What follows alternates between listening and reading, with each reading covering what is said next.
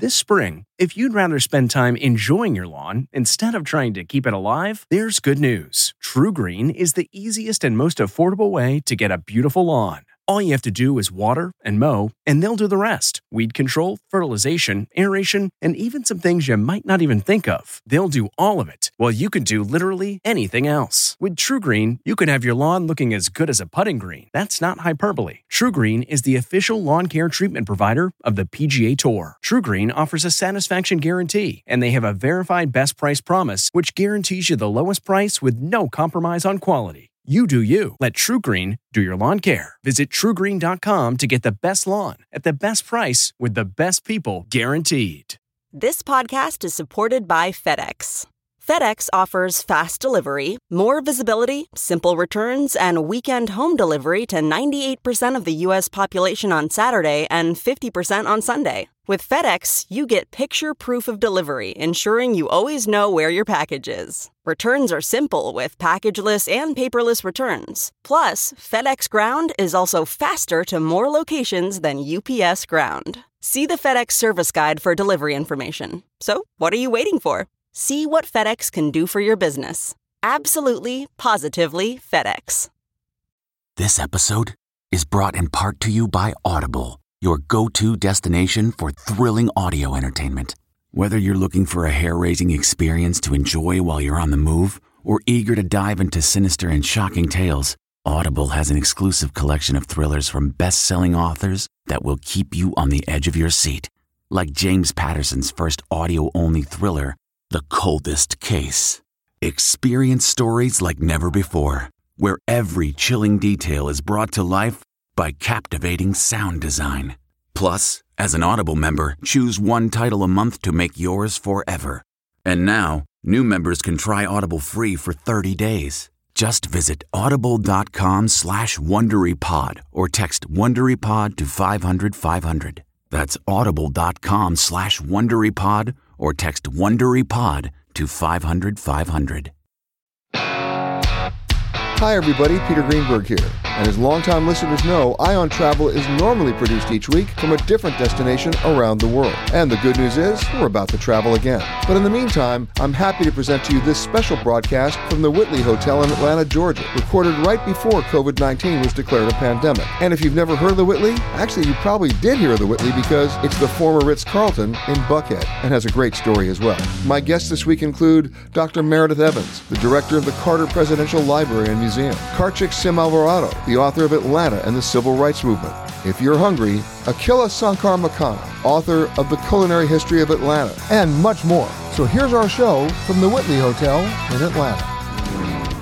It is 18 minutes after the hour. Peter Greenberg here with you as Eye on Travel continues from the Whitley Hotel here in Atlanta, Georgia. You can always reach me at peter at petergreenberg.com with your name, phone number, question, or problem. We will solve it right here on the air. And as I do every week at this time, I encourage you to go to our website, petergreenberg.com, for our comprehensive list of all the aid and relief organizations doing all that hard but very essential work all around the world. But even better than that, an opportunity for you to immerse yourself in an up close and personal way and give back to the people who need it the most every time and just about everywhere you travel. We always like to localize those opportunities, and Atlanta is certainly no exception. Check out Open Hand Atlanta. It was founded back in 1988. They're a nonprofit organization, and they're working on eliminating disability and untimely death due to nutrition-sensitive chronic disease by creating access to what? Healthy meals and nutrition education. Believe it or not, they prepare, pack, and deliver 5,000 healthy meals each day throughout metro Atlanta for those who otherwise might go without. There are a lot of people who are in food crisis, and these guys are doing a great job, and you can help. No, no experience necessary. You can do it every morning, after afternoon, after in the evening, weekends. You'll meal pack, you'll deliver, you'll help with culinary assistance. I don't think you're going to have to cook. But here's the cool thing about working with Open Hand you're working with the people who actually live here.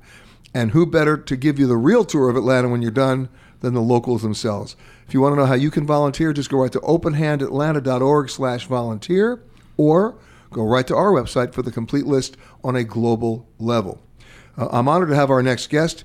He's the president of the Buckhead Coalition. By the way, we are in Buckhead. I remember this hotel when it was the Ritz Carlton in Buckhead, but he's also the former mayor of Atlanta, Sam Massell. How are you, sir? Yeah, fine. Glad to be with you. I'm glad you're here. Uh, you know, I say we're in Buckhead. Not everybody knows where Buckhead is in Atlanta. Yes, if they did, I'd give them a little lapel pin uh, to show that they were so knowledgeable. It's a part of Atlanta, the northern quadrant, uh, 28 square miles, 100,000 people, 15,000, uh, well, 1,500 retail units. Uh, uh, 300 places to eat and drink. I could go on, but I know you got other material. No, you can, you go ahead and go on. Tell me more about Buckhead. well, uh, it's a very affluent area, and uh, it was really a, a sort of a sleepy bedroom community uh, when the Buckhead Coalition got started 33 years ago. And uh, today it's a thriving uh, metropolis. It's really got a skyline unbelievable. Uh, I mean, it's really a city within a city. It is absolutely. We we have the uh, retail mecca of the southeast here with 1,500 retail units, uh, which is unbelievable. I, now I have to ask you this question because if I were to walk today up Madison Avenue in New York, between 42nd Street and 86th Street, uh, every third store is vacant. Uh, the retail operations in New York have been taking a hit. How is retail doing here? Retail is doing well here because we have such a mix, such a uh, variety of, of stores uh, in, in, all price ranges. But um, we, we have just recently, uh, a few years now, had a new area called the Shops Buckhead which is actually changing its name as we talk to, to the West Village of uh, Buckhead. Uh, but it's a real high end, uh, like sort of the Beverly Hills of the of the West uh, of the East, and um, so we. Uh, offer something for everybody. I know that sounds like a politician's talk, but well, you're a former politician. You can say that. Well, I spent 22 years in elected office. I, I have to take a minute and thank you and congratulate you and compliment you on on the uh, effort and support you give to nonprofits. That's really very meaningful. We, we do that every week, sir. Yes. Yes. Uh, can I put in a commercial for a nonprofit? Not a nonprofit, go ahead, but go ahead. Uh, we just the Buckhead Coalition just kicked off uh, a uh, an initiative to help nonprofits all over the country. Uh, we started with one here in Buckhead we found that banks, uh, the brick and mortar uh, branches are no longer used. Uh, the dinosaurs because people's doing every, people are doing everything, you know, electronically and whatever, very modern today. Uh, so we've asked banks to take in one nonprofit and give them a desk and a file cabinet and a uh, and a place to have a telephone and uh, it'll boost their image. It might even generate some incremental business for the bank, uh, but it'd be a, a good way to uh, to be, become a part of this community. And the nonprofits then get a storefront. Yes, absolutely. Get an address. They've got legitimacy there. Exactly. There are thousands of nonprofits. Now, as the former mayor, I hope you don't take offense at this, but I've always described Atlanta as a city that still doesn't really know what they are. They're still evolving. And and um, well, that's not all bad. No, I didn't say that. I, I, no, I told you not to take offense. It's yeah. okay. but what I'm saying is that every time I ask an Atlantan to describe and to define their city, I don't really get a full answer. But they're here, you know. Yes. Well, that happens when you travel and you say you're from Atlanta. Uh, they don't ask you to, or tell me about Midtown. They say, tell me about Buckhead. They've heard of this, and that's not by accident. We we do brand this as the address of choice, but it may be a, a, a state of mind. That may be the real definition. And you're you're a native. Yes, sir. I was born here over 92 years ago, and still working daily you know what? That's why you're still 92 because you're working daily. That's what's doing it, right? well, that'll help both of us. You've got a while to go. No, I'm right behind you. Uh, the other thing that I noticed about Atlanta, and, and you have so many great restaurants here uh, and so many great places to go to eat, but this is what I noticed about people who live in Atlanta. I describe Atlanta as a city that has the most underutilized personal kitchens in America because everybody eats out. There is a lot of that indeed. In fact, uh, Buckhead, the area that uh, I manage with this Buckhead Coalition nonprofit, uh, has 300 places to eat and drink, and I'm expected to try all of them. So it, it takes me a year to get around and start over. That's why you wouldn't live until 92. You're eating well. yes. Uh, but th- if you take a look at that percentage of 300 restaurants and eating establishments in a relatively confined space, yes, that's a lot. Yes, and it's a good mixture too. In fact, we publish a, an annual book called the Buckhead Guidebook. It's uh, free uh, for, for, for request on request, but uh, uh, in there we list restaurants. But unlike other literature periodicals, it lists several steakhouses and several chicken houses. So we list only one of each. Uh, that way uh, they can stay off my back. And uh, but I give the tourist, the traveler, something if he wants it, he can find it. Well, let's talk about just you and me. Where where are you going to take me for breakfast? Oh, no, that's not fair. You know, I mean, I'm, I'm supposed to represent 300 places. Where do you like to go? there's a place called the White House. Obviously, that would attract me. It sounds political. The politicians do hang out there, and some powerful business people. Uh, it's been in business since 1948, if you can imagine. Wow. Uh, but it's uh, uh actually owned uh, by a great family that uh, has had it all this time. And so you don't go there for the food; you go there for the conversation. Well, uh, my wife Sandra joins me uh, and lets me read the newspaper. In fact, but uh, it's hard to do with that, without shaking a lot of hands. All right, so we'll go out of breakfast till lunch. Uh, lunch, uh, you know. you can't turn down Bone's. I mean, that's that's steakhouse. That's, that's, a steakhouse. steakhouse. And and dinners where uh, they f- have a wait list, but uh, they they serve a damn good lunch too. So uh, you can even get a hamburger there if you want. And then, of course, there's dinner. Well, our favorite, and uh, you're sure putting me on dangerous grounds, but uh, Kyma, uh, owned by. Is, oh, now let me guess, it's Greek. Well, it, it, it is great, but it's it's a seafood. They've got a, the widest selection of fresh fish uh, you'd find anywhere uh, that I know of, and um, it's all well done and well prepared. And his son actually runs that now. They, in fact, he's published a book on his recipes and so forth. It's a good restaurant. You won't go wrong there. Okay, so now I have to ask you, as, as a native Atlantan and a longtime resident here in Buckhead, what's your biggest challenge? Wow, uh, that's a tough one. The biggest challenge, you know, uh, I, I, spent 22 years in elected offices, including four as mayor of the city and eight as president of the city council. But uh, you have crime, one crime is too many. Uh, you have traffic, any congestion for four minutes is too much. You have taxes, I don't have to tell you how much is too much. So uh, those three issues you're going to face in any urban center in the country. And overdevelopment. Uh, well, uh, overdevelopment you can handle as long as you do it, you know, uh, knowingly that uh, you've got to have balance. Uh, we do things, uh, although our organization doesn't have the power to do it. We we know where the bodies are buried, and we're able to get it done. You know what? We'll end it right there. You know where the bodies are buried. That's a political slogan if I've ever heard it. Sam Massell, the former mayor of Atlanta and the president of the Buckhead Coalition. Thank you very much, sir. It's an honor to be with you. And likewise, right back at you. Back with more from the Whitley in Atlanta right after this.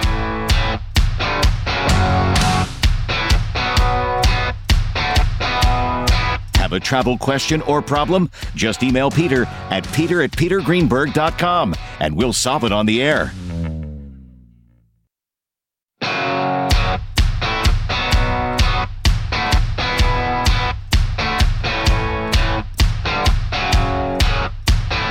Need more information on what you've heard, have a travel question or comment, just log on to petergreenberg.com.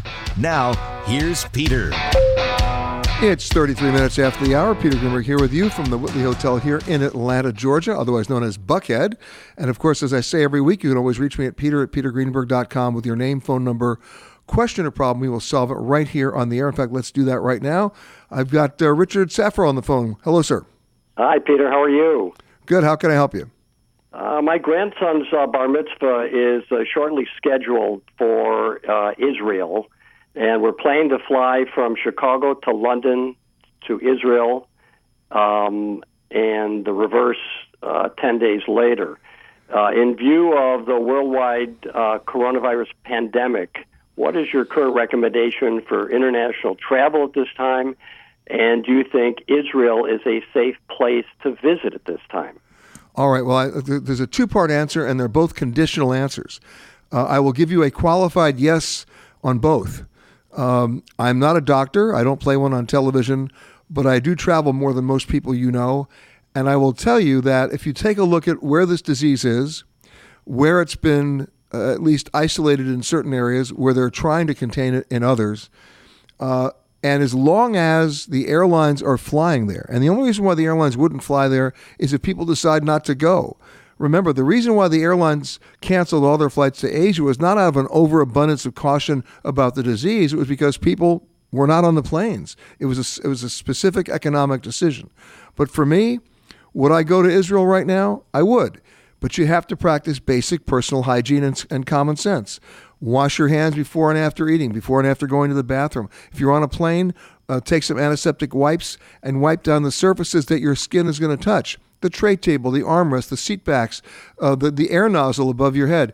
That'll take you all of 15 seconds. And you know what? I, that's what I would do. And stay away from, uh, you know, the salad bar. Uh, just make sure that your food is served to you by a waiter uh, on an a la carte basis, and I think you'll be in good shape.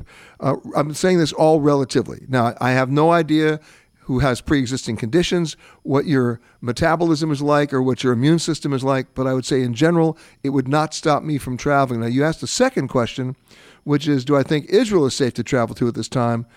Uh, in my book, Israel's always been safe to travel to. Um, no, no different than any other place in the world. You just exercise basic common sense. That's all, and it wouldn't stop me from going. I, I hope that's been helpful. Uh, thank you very much, Peter. Much appreciated. You got it. We've got Bernard on the phone. Hello, Bernard. How are you, Peter? Good. How can I help you? Okay, uh, I just booked a 12 day tour of Poland with a tour operator, and within all the per- paperwork, uh, it suggested trip insurance. Now, I normally don't get trip insurance because over the you know the past few years that I have been traveling, my credit card handled you know had trip insurance. But then when I went and I checked, I just couldn't find anything about the benefits, and then I Googled it, and it seemed like Citibank got rid of their travel benefits benefits back in September 2019. Yeah. So I'm I'm trying to find out, you know, is there a good card out there, good credit card out there that has good travel benefits? Well, can I make a suggestion that'll go, go over and above just the travel card question? And that's Okay. this. You have to read the policy language carefully to see if the insurance you were getting in, by having that travel card or that travel credit card was actually going to be useful to you. Um, you know, but it wasn't just Citibank that that, that cut their travel benefits. Uh, Chase did it for many of its cards. Discover did it for many of their cards. Um, You know, uh, Citi eliminated a, a number of things like trip cancellation and trip inter- interruption insurance. But remember, if you go online, I'll give you an example. If you go online to make a purchase uh, on a trip, whether it's an airline or a hotel, you can't even complete that transaction unless you either opt in or opt out to the travel insurance question right there on your screen. And they make you opt in and opt out before you ever have a chance to read what the policy says. All they're saying to you on that screen is, you know, get peace of mind for trip cancellation insurance. But you haven't seen the fine print, you haven't seen page five of the website. My, my idea here is this there are two kinds of insurance you need to get, and it's not with a credit card. And you can buy it from any travel agent, from a third party insurance company. The first kind you want, of course, that we just mentioned, is trip cancellation and insurance. Um, and you want it that's, that it's a very comprehensive policy that, that allows you basically to cancel for just about any reason. Uh, and then, and you pay a higher premium for that, but there's your peace of mind. And then the second card that you want, it's not a card again, it's a service, is medical evacuation and repatriation insurance. And everybody should have that, whether they're going to Cleveland or Calcutta or Poland. Um, and what that does, and that's offered by companies like uh, MedJet Assist and Travel Guard. Those are the two that I happen to like, uh, but there are many others. Where in the best uh, written policy language, uh, if you're sick or injured overseas, they will pay to have you medically stabilized at that location. And then, in consultation with your own physical, your own personal physician, after all, who knows your medical history better than your own doctor, they will then pay to fly you back. And here's the key part to the doctor and medical facility of your choice. That's what you want. That's an annual policy. Uh, they have them for families as well. But if you actually do the amortization of the cost versus how much it would cost you if you didn't have it, you'd be a fool not to have it. Yeah. Well, see, over the f- past few years, uh, I subscribed to GeoBlue, which is basically med- medical evacuation. You know, once we're outside of the country, And the reason I got that is because, you know, a few years ago I still had the trip cancellation and all Sure. the benefits that the credit cards had. Right, but, But remember, now- but, rem- but remember, not all those benefits are what you think they are on the credit cards. In many cases, it's, it's it's even called secondary insurance. So my advice is, you can call a travel agent. They can sell you that trip cancellation and interruption insurance, just like any other travel product that they sell, and you'll be better off. Bernard, thanks so much, man. We really appreciate that. That music means we're taking a quick break. When we return, more from the Whitley Hotel here in Atlanta as Eye on Travel returns right after this. Please remain seated with your seatbelt fastened. Eye on Travel will be right back.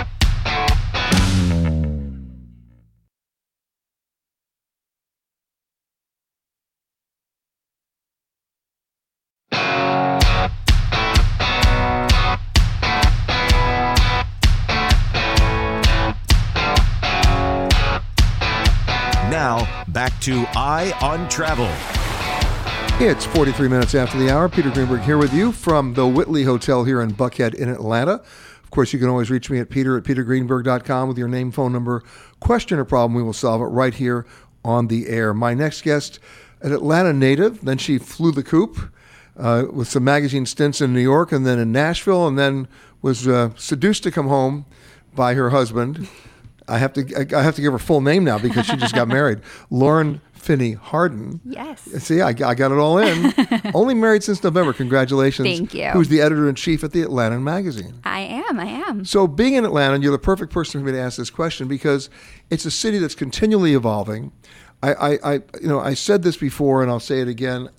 Most of the people I talk to about Atlanta who live in Atlanta, if I ask them to define Atlanta and describe it, they can't do it because it's a city that's still trying to find its way. Don't you feel that? Always. I think that the word that defines Atlanta is change. I mean, between the real estate development that we have going on, between the people moving here, um, we are constantly changing. And you've seen the changes, right? I mean, I remember when this hotel was the Ritz Carlton, right? Uh, and it was it was the hotel at the time. It was the flagship of the entire brand. Uh, and then everything built up around it. It was just everybody had a hotel in Buckhead, and everybody had a hotel downtown. Everybody had a hotel. It was crazy. It was. Yeah, and then of course you change your sports stadiums. You change, right? I mean, right? Yes. We like new things here in Atlanta. You do. I'm going to tell you something that I'm convinced about, and I said this to the to the former mayor when he was on. I don't know anybody who lives in Atlanta who actually cooks in their own kitchen. You have the most underutilized kitchens in big homes I've ever seen because everybody goes out to dinner. That's that is probably actually very true. And I'm sure the people that you profile in your magazine, they'll pose in their kitchen. They've never eaten there. That is quite possibly true. Um, we love writing about food um, for the title, and I, in particular, have an affinity for the food here because there's just such a, an array of, of excellent options. Uh, There is. Now, in the days in which I used to eat meat, I've, I've not had a piece of meat now in about 11 years. Oh my gosh. And I'm feeling, I, I miss it terribly, but I'm feeling pretty good about it. But when I used to come to Atlanta, don't laugh, I, I hit two places all the time, right? Varsity and Fat Matt's. Good choices. I know, especially Fat Matt's. They let me in the kitchen one night, and I actually saw how they used all this molasses to basically marinate the ribs for days. It was unbelievable. That's why it tastes so good. No kidding. and I still miss it, but I'm not doing it. I'm not doing it. But you like Fat Matt's. I do. I do. I like, look, I, I, I'm an equal food person. I like most foods, and we have so many here. The varsity, I can only do maybe once every two years or so. My husband eats there on the regular because we live right by it. But Of course, you go to the varsity for a dog. yes, And slaw you, dog. And you can drive in. Absolutely. That's what do you the- have? What do you- that's it. What do you have? What do you have? What do you have? Uh, the Atlanta food scene, and you guys write about it all the time, is exploding. Absolutely. Um, there are so many new places. There are so many old favorites too, right? Like we constantly are covering our old favorites like Chops or Buckhead Diner because they're still just as good as they were 35 years ago. Well, tell me about the Buckhead Diner.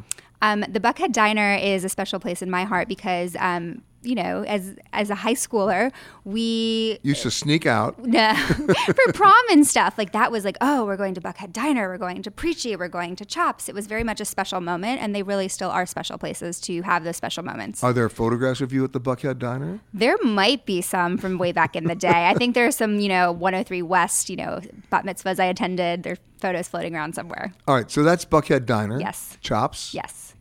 Um, let's see what else. I we love Buckhead life in general because I was at Fish Market the other day, and I used to go to the Fish Market every year on my birthday, and it was such a big deal. It was my favorite place. I completely forgot they had a sushi bar in there. Well, when I first came to Atlanta and they had a sushi bar, it was not a sushi bar. it was imitation crab Yeah. rolled up. Yeah. Right? I mean, it was terrible. But now you get to source everything. It all comes in through the airport. And now you have amazing fish here. Absolutely. I used I, I do think of Atlanta as a port city. Someone once said that to me and it really changed my perspective. Explain that to me. Um, we have so many flights coming in and out, um, and we have so much commerce moving through here that it really does feel like it's a major hub. So when people are like, "Oh, you're landlocked," I'm like, "But we have who knows how many fresh fish deliveries a day." Okay, well, you just mentioned something that- that was interesting to me. So how many people coming through here? It is a hub. Yes. Obviously, busiest airport. You got Delta home based here. Yes. How many people are not just flying through here, but actually flying to here? Because uh, people tell me they've been to Atlanta, and when I dig a little deeper, I find out they changed planes at the airport. Yes. That doesn't count. So No. when we come back, we're talking to Lauren Finney Harden. I got the, all three names in Thank again. you. The editor in chief at the Atlanta Magazine. I want to talk about that, about how many people are actually coming to Atlanta as opposed to just changing at the airport. Fair enough? Absolutely. And then we'll discuss the new restaurants that nobody knows about. Okay, Is that a deal? sure. All right. Lauren Finney Harden, editor in chief of the Atlantan, back with more of Eye on Travel from the Whitley Hotel, formerly the Ritz Carlton, for those people who have a sense of history, as Eye on Travel returns to Atlanta right after this.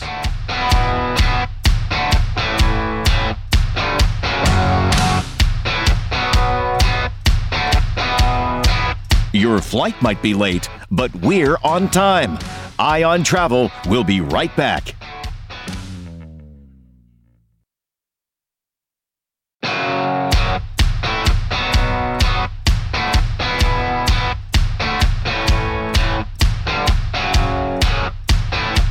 You've been listening to Eye on Travel.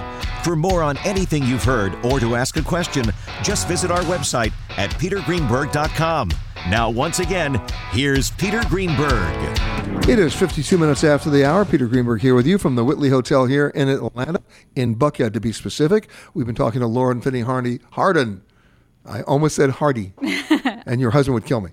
Lauren Finney Harden, the editor in chief of the Atlanta magazine. When we just left off, I, I posed the question about the idea. And by the way, I see this happening in, in the Gulf states overseas and in the Emirates and in, and in Qatar, where these are hugely busy airports, you know, processing millions of people a year, but a very small percentage, only a very small percentage, actually gets off the plane and stays there. So, what's happening in Atlanta? What is it? A hundred million people come through Hartsfield Jackson International Airport, something crazy like that. Yeah. I don't know the actual percentage that actually stay, but I think that it's part of my job is to make them want to. Right? We have so many cool things. We have food. We have the Beltline. We have the attractions. Um, are so many things pertaining to lifestyle in Atlanta that I think a lot of people are missing out on. Like, Um, for example, I, I know it's become kind of a tourist attraction, and I used to live there actually, so I was living right in the middle of it. But Ponce City Market, yes, it's you know this historic structure, and it's so cool, but it's got a what's what's there? it's got this great food hall. Um, they've got retail shops. They've got the connection to the Beltline. So it's wonderful as an Atlantan who grew up driving, you know, would drive from one end of the parking lot to the other to be able to walk out your door and to go for a mile, mile and a half walk with a friend, with your family, and kind of pop in and off um, all of the businesses on the Beltline. I got it. Now you've got some traditional restaurants here. We do. right? I mean, you've got the Colonial, Yes. but they have that in New York as well, Correct. Right? And, and I- I've been, and that's great Vietnamese food in a, in a very French way. Yes. Okay, so but give me one that's a surprise. Oh goodness, Le Colonial is one of my absolute favorites actually here because it is such a scene and the food is good. And by the way, if you're smart, you don't go there for dinner; you go there for lunch. Absolutely, they have the best lunch deal ever. Tell me, Um, you get like a full sized appetizer, you get um, one of their delicious entrees, and I believe a dessert. And it's so affordable. Um, it's a beautiful setting. Like, I think more people should be taking business lunches there. exactly. But it, uh, most people, I mean, when I come to Atlanta, I really don't go out to lunch; I go out to dinner. you know? Yes. Okay, so let's talk about dinner.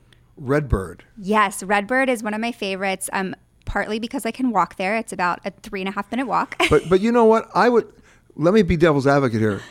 I would never describe Atlanta as a walking city. Exactly, exactly. So the former New Yorker and me, my husband and I, always are picking neighborhoods where we can walk, and that was really important to us.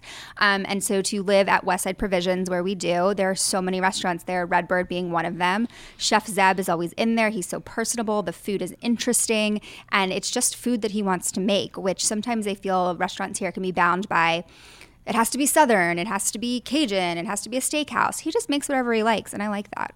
And when was the last time you went to a Braves game, a Hawks game, or a, or a, uh, a Falcons game? Falcons game we went last season. I think it was middle of January. Um, and it's been a while since I've been to the Braves. Well, if you went to a Falcons game in the middle of January, that means they were in the hunt for a, for a brief minute. For a brief minute, it might have been December. I can't remember, but I mean, the the, sh- the stadium is amazing, and I can't say enough nice things about that stadium. And how about the Hawks? The Hawks, actually, I went to a Hawks game last year. The Hawks are the Hawks. Phillips Arena does have a great new facility, though. I um, I've heard it's amazing. I haven't been up to the new VIP or anything, but well, in one of our upcoming shows, we're going to talk about the great ballparks in America because uh, I go back to the old field before they redid it. Yes, right. Uh, but baseball stadiums in America. Speaking of food, if you take a look at the Pittsburgh Stadium, Three Rivers, the old Three Rivers, right? If you take a look at uh, Citi Field in New York, mm-hmm. uh, the old Shea Stadium, you know, you take a look. Of course, you have to talk about Wrigley Field in Chicago. I mean, the food offerings in those stadiums are amazing, and same thing here in Atlanta. Absolutely. So I, it's been about more than a year since I've been to SunTrust, which is now Truist Park, um, and the food options are are fantastic. You know, you go get your barbecue, you go get um, I think it's Fox Brothers that's there, and you go and you sit up in the stands, and it's actually nice to be in a smaller, more intimate stadium. Um, I do have a pro tip: sit behind home plate as high up as you can get because the breeze is amazing. So you go for the breeze. You go for the air. I go for the air conditioning. hey, it can get really hot out there in the outfield. Hey, it's Georgia. It is. It's summer. It is. Okay, and and it's not a dome stadium. No, not any. No. No, I got it. So the other thing that I do when I when I travel, and I travel more than most people, is I do all my errands in other cities, right? So I'll go get a manicure, not yes. in the city in which I live. Yes. I will go. Uh, I'll go buy clothing in another city. I never shop it back in New York. I just, I'm just because it's easier for me to like, oh, like there's a store I want to go to, and then you go, right? Yes. Where do you Where do you go? Do you do the same thing? I do. I do. Um, the former New Yorker and me and Nashvilleian and me always likes to keep up with what's hot in other cities. Um, but I, there are some places here that I think are absolutely worthy. And, um, you know, I think destination shopping is a huge thing, just like you said. Um, it's not just about where am I going to eat and let me plan that itinerary, but also um, where can I shop? What can I experience while I'm here? And by the way, if you're going to shop anywhere, just make sure they ship. Yes. um, and if you're not going to a name brand national store, the cool thing is you're not going to necessarily pay taxes because they're shipping out of state, and the UPS charge is not that bad. It's, I like it. Work the system. I like especially it. if you go to an independent bookstore. That's what you want to do. Lauren Finney Harden, editor in chief of the Atlanta Magazine. Thanks so much. That music means we're out of time for this hour. Stick around, everybody. We have a whole lot more coming from the Whitley Hotel right here in Buckhead in Atlanta as Eye on Travel continues right after this. Thank you so much, Lauren. Thank you.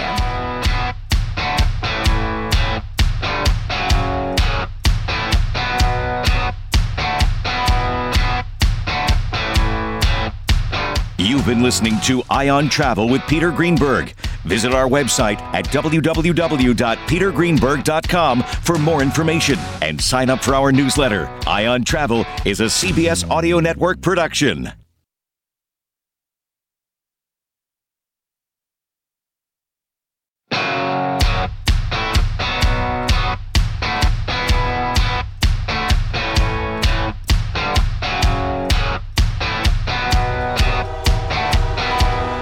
Reporting from around the world. It's time for Eye on Travel with America's number one frontline travel news journalist, Peter Greenberg. And now, the man who travels over 400,000 miles each year, Peter Greenberg. And welcome back aboard Eye on Travel. If you're just joining us on this April weekend, I hope you're having a wonderful time wherever you are. Let me tell you where we are. Get out those maps, boys and girls. 33 degrees, 44 minutes north. 84 degrees, 23 minutes west. We are in Atlanta, Georgia, actually in Buckhead, coming to you from the Hotel Whitley. Of course, you can always reach me at peter at petergreenberg.com with your name, phone number, question, or problem. We will solve it right here on the air. Uh, I've been looking forward to our next guest coming for a while because I am a fan of what she does. I'm a fan of, of the uh, of the company she keeps, and most of you, I would guess, have not been to where she works, and I encourage you to go. She's the director of the Carter Presidential Library and Museum right here in Georgia. Dr. Meredith Evans, how are you? Wonderful. Hello. And we were just offline. We were trying to figure out how many different presidential libraries there are. And most Americans don't realize that not every president has a library. Um, I think there are only about 14. Uh, there's you know FDR and Truman and and Eisenhower and, and Kennedy and Johnson, Nixon, Ford, Carter, which is where you are, uh, Reagan, uh, George H.W. Bush, um, Clinton, George W. Bush, and Obama. And Obama. Right? Yes. And so in, the 20th century, I think everybody got one after after Roosevelt. Officially, yes. Oh, oh, Her- and Under Herbert the Hoover. National And- And, Herbert Hoover, too. And Hoover. Yeah. And I think uh, right now, uh, there'll be one for Trump and there'll be one for his successor, et cetera. But That's the hope. What's the most amazing thing to me about a presidential library is it's not just a celebration of the president, it's a celebration of the presidency. Am I right? Yes, yes. It's a place to learn about civic engagement and how it's done. Yeah, I mean, and then the exhibits that you have um, are not necessarily always related to that particular president. It's under that umbrella. So if I went to the Reagan Library, they, they would have an entire exhibit on Genghis Khan. I'm like, really? Fascinating stuff, right? Uh, now, they'll also have an exhibit on the Berlin Wall because he was president when the wall came down. Remember Mr. Gorbachev tear down that wall? Um, actually, he was not president when, he, when that wall came down. He had already left the presidency because it was George H.W. Bush in 1989 when it fell. But it was his speech in Berlin that was the famous speech. What is the biggest surprise exhibit that you have um, at the Carter at the Carter Museum? I think the big, biggest surprise is learning about his upbringing. Um, Plains, Georgia is smaller than Nepal, The peanut farmer. the peanut farmer, but you get a good idea of what it was like to grow up there, um, what he learned from growing up there, and you and that really helps you understand the president and the presidency when you know their foundation. And you know, you're you're basically dealing with all the archives, all the documents, all the letters, the papers. Yes. Right? So it's a it's a wonderful place for scholars to come who are researching either Carter or the presidency itself. But you have such an opportunity for rotating exhibits because when you go through those papers, all of a sudden you see there's history right in front of you in real time. in real time. Even if you were a constituent and sent mail to the presidency, it's probably in our collection. So, not just serious researchers come, but everyday people come just to see what's there. And when you come into the museum, we have a whole section where you can actually see the archive and learn about what that means and what that is. You know, some of the surprising things about Carter himself, people forget he won three Grammys. How Three. did that happen? and not for his singing voice. Spoken word. I know, spoken I know. word. And let's not forget the Nobel Peace Prize The Nobel Peace for Prize. the for the, the Camp David. For the, for the for the Camp David Accords. Yes, and you What- get to see his report card where he got a C in music. So you don't have to be brilliant to win the Nobel Peace Prize. Uh, but you do have to be somewhat brilliant to be a successful president. That is correct. And if you take a look at Carter's history um, and what he was able to do just with human rights and with the, the Camp David Accords alone, that would have qualified him in my book. I agree. And he was he was hurt in his in his last year as president because of a terrible economy and because of the of the failed rescue mission in Iran. But the bottom line, if you look at his record as as a, as a leader, uh, he was doing stuff that hadn't been able to be done before. That's true, and I would argue that it wasn't a failed rescue. It just didn't. They weren't released until Reagan came into office. But who completed that deal? Yes, but okay, let me go out to the optics here for a second. Whether you want to call it a failed rescue or not, it was perceived by the public as a failure, Okay, and that hurt him. that's true. You'll, okay, I mean that's a fact. The point is, uh, Reagan ran on a campaign that you know you better watch out when I become president because I'm not going to take any prisoners, and all of that was used as a lever to maybe get the release of the prisoners uh, or the hostages earlier. But, but again, if you just base it on Carter's record as president, he did stuff that that uh, that people don't give him credit for, and that were amazing. That was amazing. He is the president to have the most women and people of color appointed to different positions in the government. Yeah. Started the Department of Education. Hey, he put solar panels in Solar panels on the White House. He did, and uh, Reagan took him out. He did. Yeah, I know. It's amazing when you take a look at all the things that happened in that administration. Uh, quite amazing. Quite amazing. Panama what's, Canal. What's oh the the the, fi- the famous signing over the Panama Canal. Mm-hmm. What's the big for people who come? What's the biggest surprise to them other than the Grammys? I think the biggest surprise is looking at um, Camp David and coming through that part of the exhibit. You feel like you're in a cabin. You get to see the images where they walked and talked. Where they Have you recreated the cabin? Yeah, Wow. it's really pretty amazing. Um, and I think it gives people a sense of how he did things in diplomacy. And then throughout the exhibit, you see his books. He's written over 30 books, and we have placed the books in each section that it relates to. So that's always good to see. So you can do additional work on your end as a as a patron. And he is America's oldest living president. He is now, yes, Absolutely. 95. He's 95. And considering his, his health issues and his recent fall, he's still going. It's amazing. He's still going. I think our exhibit also highlights Mrs. Carter, which is phenomenal. Um, Equal Rights Amendment, her work with mental health. It's it's nice to see um, both of them um, portrayed well. You know, if you look at, historically at, at first ladies, they always were supposed to have a cause.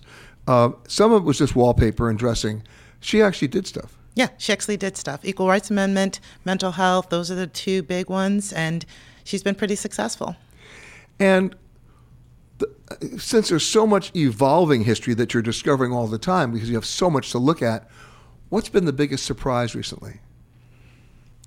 The biggest surprise, I think, is not just looking at his work with energy, but taking it all the way back to the beginning of his career in politics when he was governor, starting the film commission there. We just recently exhibited Georgia on My Screen, which was a film exhibit highlighting um, Georgia being the Hollywood of the South. And that started when he was governor.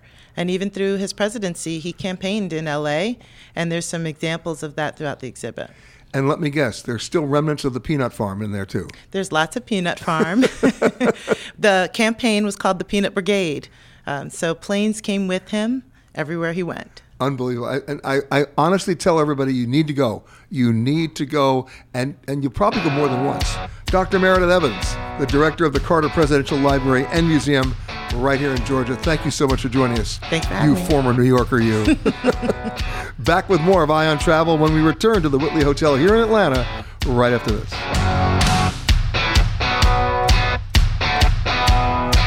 Your flight might be late, but we're on time. Eye on Travel will be right back.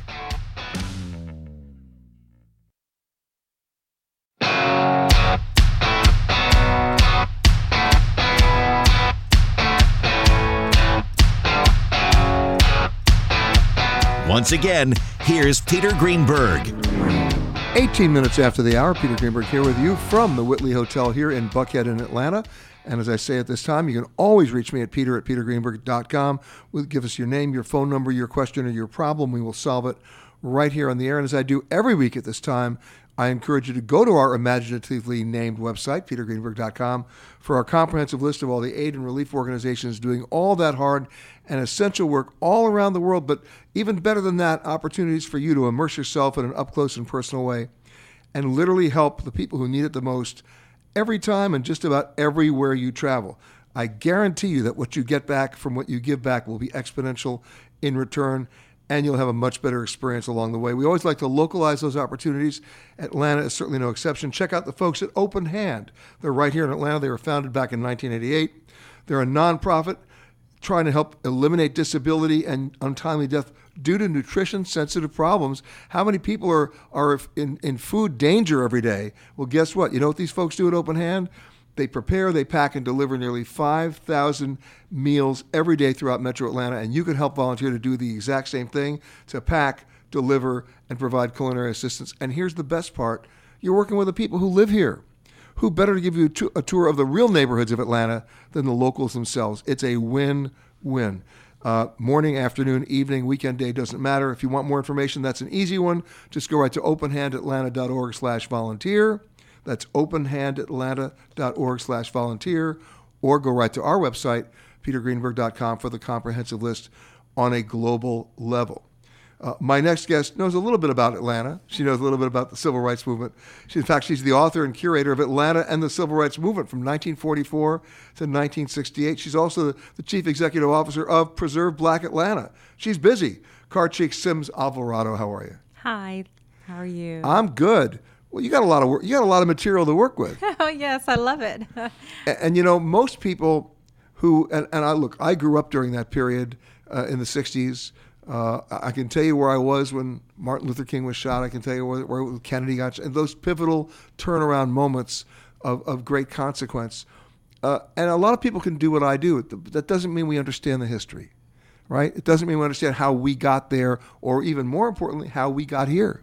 Right. It's interesting because of course, I'm born much later, but this is the generation that my parents actually come into the world in 19 uh, between 1940 and 1944.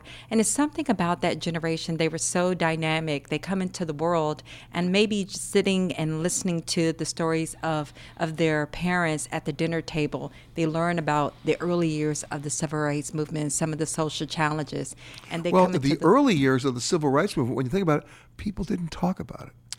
It wasn't. It wasn't discussed. It was whispered. Well, depending on which household you're coming yeah, from, yeah. because for a family of African Americans who experiencing oh, I'm, I'm, not talking about within the household. I'm talking about in public. Right, and in public, right. So, um, so the thing is, is that it really uh, becomes mainstream thanks to the media. And so you have this young generation of activists that emerged during the late 50s and 60s, and they really take advantage of the media and put a lens to the social challenges that was going on in America and to show globally what was going on with African Americans. I mean, the minute, you know, in the age of television, that's really what did it.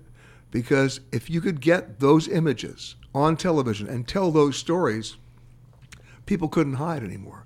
They couldn't hide behind political statements or mission statements or, or, or laws. Right. And had it not been for journalists actually putting a lens to what was going on during that time period, I wouldn't have the book Atlanta and the Civil Rights Movement, 1944 to 1968. It's a pictorial history of the movement, and many of the images actually came from the Associated Press. At a time when you had the Associated Press, you had UPI, right? I mean, right. right? I know. I remember um, one of my first jobs in journalism, we had an AP and a UPI machine, and it was it was a teletype, yes. and the, and the information would come in, and if something was a bulletin, bells would ring on that machine. You knew to stop what you were doing because whatever's going to come over now was a bulletin, and that's how we, we heard about Martin Luther King. The bells rang. Oh wow! Yeah. Wow! Yes. Yeah. So when in putting together the book and putting together all these great photos to tell that story. You're also telling the stories of families, you're telling the stories of people who gave their lives, and you're also talking about people whose lives were turned around. Right. It's it's really amazing. Um, what I love about Atlanta's narrative is that it just doesn't consist of black activists, but it consider uh, it actually consists of members of the white Christian community, members of the Jewish community, and African American as and, well too. And their transformation. Right. Exactly. Right. And so you see individuals that come together in order to try to create social change. What you see early on in the 1940s, a story that is not told, is how people are actually working towards fighting against anti anti-Semitism, as well as racial discrimination um, amongst African Americans as well too. And that's the great thing about Atlanta is that you know one reason why they are at the epicenter, they're considered to be the epicenter of the civil rights movement, is because of the great leadership where people actually come together. But you see the transformation actually in the photographs. You you see it within the public and the private sphere, and the secular and the sacred world as well too. I remember my mom. We had a black and white television, and I remember my mom bringing me into the living room, said, You must watch this.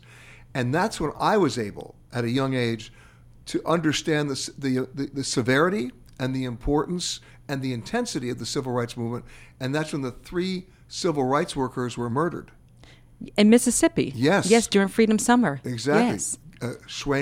Yes. Uh, Goodman. Yes. And I'm missing. Oh, I was forgetting. Oh. I go in and order. Sh- sh- ah! but that was when it hit home for me. Right. Because exactly. it wasn't for me. my last name being Greenberg, it wasn't just racism and the civil rights movement. Now we were getting into anti-Semitism too. Right. It was all bundled into one, and you know people need to be able to relate stories, and that was the one. Right. And during Freedom Summer, what people failed to remember that two of the individuals that were killed were white. Yes. So, and the majority of the activists uh, who participated in Freedom Summer were white college The freedom, students. the freedom riders. Yes, right? exactly. I remember them burning out the Greyhound buses. Remember they were attacked and amazing stuff. And and you know most people though, and, and please forgive me, but most people who come to Atlanta are looking for Gone with the Wind.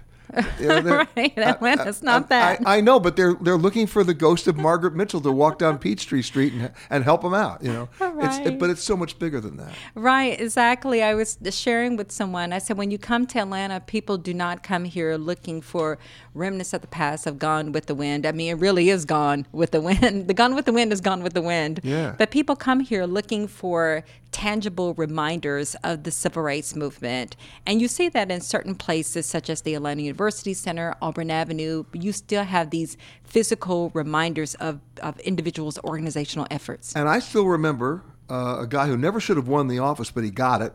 Uh, Lester Les Maddox. Maddox, yes. Oh my God. Crazy Lester with those Maddox. axe handles, and he was like whacking Yes. people with them. Yes. And then he had the restaurant where he was selling them. Yes, exactly. Had a, a souvenir shop in underground Atlanta. He did. He Yeah. did.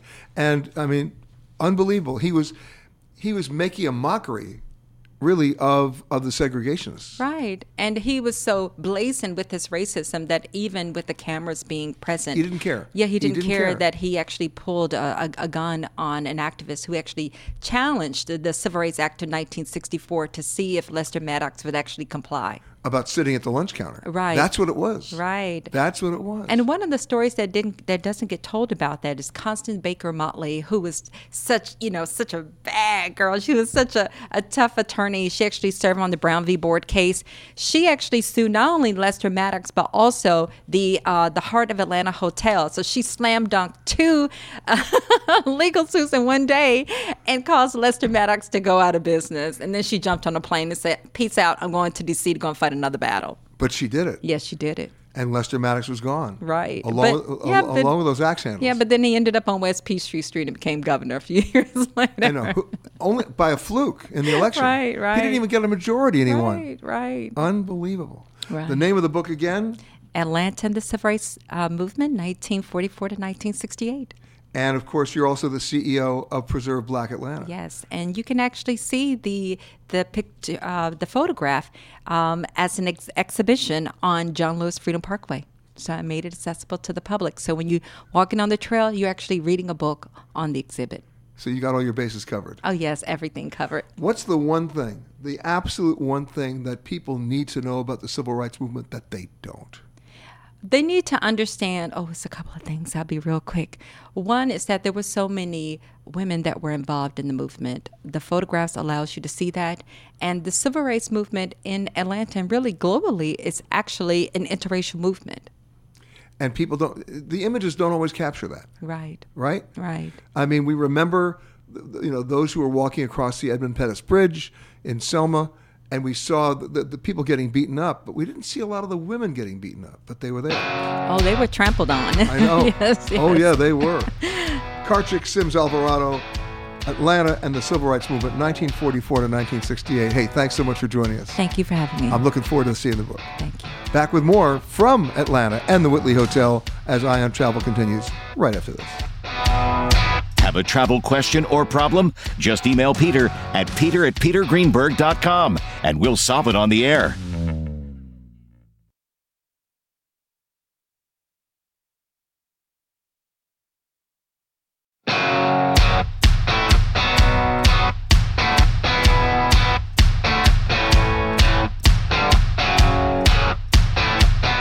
Information on what you've heard? Have a travel question or comment?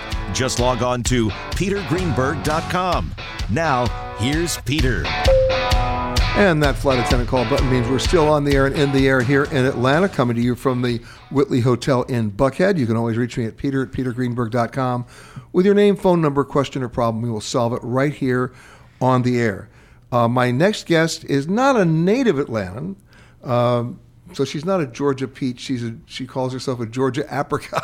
That's right, because I've lived here long enough that I'm almost there. Almost there. And she's also the author of A Culinary History of Atlanta. Her name is Akila McConnell. How are you? I'm doing great. How are you? Good. Well, you're in the neighborhood. I mean, come on. Yes. Well, you know what? I grew up in Alabama, just about two hours away from here, and I've lived here for almost 20 years. So close enough to a Georgia peach. All right, so people write cookbooks all the time, but you describe yourself as a culinary historian. Yes, that's right. Explain. So, a culinary historian, what we do is we're focused more on the stories behind the food. So, not just a recipe for grits, but why grits matters, why we eat grits here in the South, why we eat grits here in Atlanta. Okay, so you open the door. Akila, why do grits matter? So, grits matter because they are America's first food. You've ever heard the saying, as American as apple pie? Yeah. Apple pie is not American. Apple pie is actually German. Uh, apple pie comes from Germany. Uh, but grits are American, invented by the Native Americans almost 10,000 years ago, and it's America's first food. And it, okay, I'm going to buy that. I'm going to buy that. But has it evolved over the years? It has some. The major difference between the way Native Americans cooked it is the Native Americans would have used water in making it. They wouldn't have used the cream and the cheese and the butter that we use today. So it's definitely evolved. That's why they were thinner than we are. Yeah, well, that as well as a lot more outdoor activity, a lot less time spent on the internet about, you know, 10,000 years ago. So if you're sitting online today eating grits, you weigh 350 pounds. Maybe, Yeah, okay, but fine. maybe not. All right, so that's America's first food right there. It is. And what's amazing, I think, about something like grits is it's a food that here in Atlanta we have the opportunity to share with the world. And a lot of people come here and they're like, I've never had grits before. What is this? Or, you know, you've seen movies like My Cousin Vinny talking about grits, and people don't know what are grits, and they taste it and love it. Okay, that's grits. Yes. What else goes back that long? Oh, so many things. Barbecue. Actually, barbecue also invented by the Native Americans. Um, barbecue, actually, the original name for barbecue is barbacoa, which was a Caribbean, a Taino word in the Caribbean. The Tainos. Yes, the Taino Indians. Oh, wow. So, so barbecue goes back that long. Even the way in which we make things like hush puppies, cornbread, corn cakes here in the South, we continue to eat a lot of original Native American foods. Okay, how about Johnny cakes? Uh, John, oh, I'm so glad you mentioned Johnny Cakes. So Johnny Cakes is actually the original Native American cornbread. It's um in the Native American times they would make corn cakes. They called it corn cakes. It translated to English, and it was just uh, cornmeal, water, and fat. Then the colonists picked it up. The colonists called it hoe cakes because the skillet they used to use was a hoe. Fun fact for you George Washington's very favorite food ever was the hoe cake with maple syrup. He used to eat it for breakfast every morning. Didn't turn into Johnny cakes until after the Civil War because the Civil War soldiers used to cook it. They were known as the Johnny Rebs. Johnny cakes. Well, let's be honest. With enough maple syrup, cardboard's going to taste good. That is true. But I will tell you what, we actually teach, in addition to writing this book, I also own a food tour company and um, called Unexpected Atlanta. And we also teach antebellum cooking classes. And we teach Using the same ingredients. using the same ingredients, and we teach um, students as well as non-students how to make um, hoe cakes using an a, original recipe from the antebellum time period. Actually, the recipe we use is from the first African American cookbook published in 1881, and it still tastes delicious today. Now, I'll tell you something that I usually associate with Georgia, and I'm pretty sure it's not true. Uh, but when I used to, when Eastern Airlines was around, if you were flying Eastern Airlines, you had to come through Atlanta. I mean, those are the days. And every time I came through the old Atlanta airport, you could actually buy a side of bacon Yeah, at the airport, absolutely. right? But that's not Georgian, is it? It is absolutely Georgian. Bacon is our most important food. So, uh, I'm so sorry to hear that. so other than cornmeal, um, so historically, uh, you know, another fun fact for you: uh, in the Civil War, Atlanta held the largest, actually held 100% of the Confederacy's bacon. 100% of the Confederacy's bacon. They had bacon was- reserves. They did. They, we had bacon reserves right here, and um, I don't know if you've ever heard of uh, bread riots. So the bread riots were basically women were rising up all over the Confederacy uh, to get more bread, get bread at a cheaper price. Here in Atlanta, we actually had bread and bacon riots. So yeah, bacon a big part of what we still eat, and um, well, you had bread with a side of bacon bread riots. with a side with the bacon riots, yeah. And there's actually a place in downtown Atlanta um, at the Municipal Market, which is Atlanta's oldest market, 100 year old market. And at that market, you can still go there and get, uh, you know, buy a whole hog. You can, you know, get pork belly. You can get every part of the pig. Difficult to get in your carry-on bag. Yeah, difficult to get on your carry-on bag and probably a little bit smelly to take home with you, Yeah. but delicious to eat right here. All right, so we've got grits, we got Johnny cakes, Yeah. and we got bacon. Yeah. And they're still around. And they're still around, and they've been around for o- over 10,000 years. We're talking with Akila McConnell, the author of A Culinary History of Atlanta. And when we come back, you're going to take me from the past to the present, and we're going to figure out where we're going to find all this stuff where we even want to go buy it and eat it, okay? Sounds great. All right, back with more from the Whitley Hotel here in Atlanta as Eye on Travel continues. Peter Greenberg here, Akila McConnell, back right after this.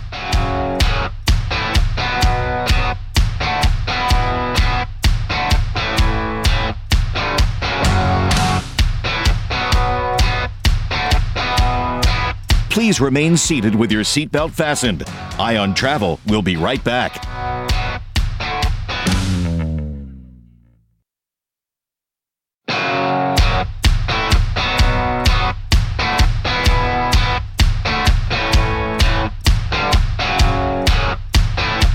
Now, back to Eye on Travel. 43 minutes after the hour. Peter Greenberg here with you as Eye on Travel continues from the Whitley Hotel right here in Buckhead in Atlanta. We've been talking to Akila McConnell, the author of A Culinary History of Atlanta. All right, we, so we, we've we figured out the entire derivation of bacon and grits and Johnny cakes. Uh, but now it's time to figure out the evolving food scene here in Atlanta, which, by the way, is exploding all the time. All the time. Uh, I've seen all around the country now, and all around the world. I've seen it in Lisbon. I've seen it in, in Warsaw. Food halls. Hmm You got them here too. Of course. And, uh, you know, there is this tendency to think that food halls are a modern thing. It's not. Um, actually, here in Atlanta, we have one of the first, what I would consider food halls over 100 years old. Like I was saying, the municipal market. That was actually built in 1924. And it was. Uh, actually known as the Sweet Auburn Curb Market because, of course, segregation was a huge part of Atlanta's history. And in the 1920s, African Americans weren't allowed to sell inside the market. They were required to sell out on the curb. So unofficially came to be known as the Sweet Auburn Curb Market. That's still what it's called today. But even back then, it was a food hall. Back then, they had um, you know places where you could go in, you could get food. Now, of course, there's now again this resurgence in food halls with Ponce City Market coming into play, Krog Street Market. There's food halls up in Marietta. There's food halls all over the place popping up. But this is not a brand new thing. This is an old thing that is being made new again. Okay, now I mentioned bacon before in the last segment, right? And you said that was distinctly Georgian. It is. Okay, I've got one more. Yes. Root beer. Root beer, yeah, root beer is very much a Georgia thing as well. Uh, in fact, if you ask me, very Well, in the old days it was sarsaparilla. it was, and you know what's actually funny? Very first food entrepreneur in the city was an old woman and her daughter. And by the way, historians have not recorded her name. Who sold root beer and gingerbread? So, very first food sold in Atlanta was root beer I got- before it was even in Atlanta. See, now if you opened a store today and, and offered me root beer and ginger snaps, Yeah. I'm, I'm all in. I am all in. Well, you know what's really cool is there's this big, uh, you know, real movement in the craft beer scene, and a lot of these craft beer companies are making the most amazing root beer. Like Red Hare Brewing up in Marietta, they make incredible root beer. Up in, in Monroe, Wisconsin, uh, a lot of breweries up there, small small batch breweries, they're doing root beer. Yeah, it's. Yeah. I mean, it's a big thing, and um, you know, Red Hare. I think not only are they doing root beer, they're doing grapefruit soda. Uh, there's a place here in Atlanta. They're uh, called Golda that makes kombucha, uh, which is you know fermented tea. So a lot of really innovative soda and alternative drink manufacturers coming into play right now too. So, given the history and given your passion for history, when you want to go out to dinner or breakfast or lunch, where are you going? Oh, so many places. Um, but you know, it depends on what you want. Do you want to eat classic, essential Southern cooking, or do you want to go and get some immigrant cuisine, or do you want to get a mix of the two and get new Southern? What, what Vietnamese Southern? Yeah, Yeah, well, you could, yeah. But but for me, if I'm coming to Atlanta, especially for the first time, I want to immerse myself in really old school Southern cooking. So if you want real old school Southern cooking, then there's a couple of places that you know you have to go to. You have to go to Busy Bees.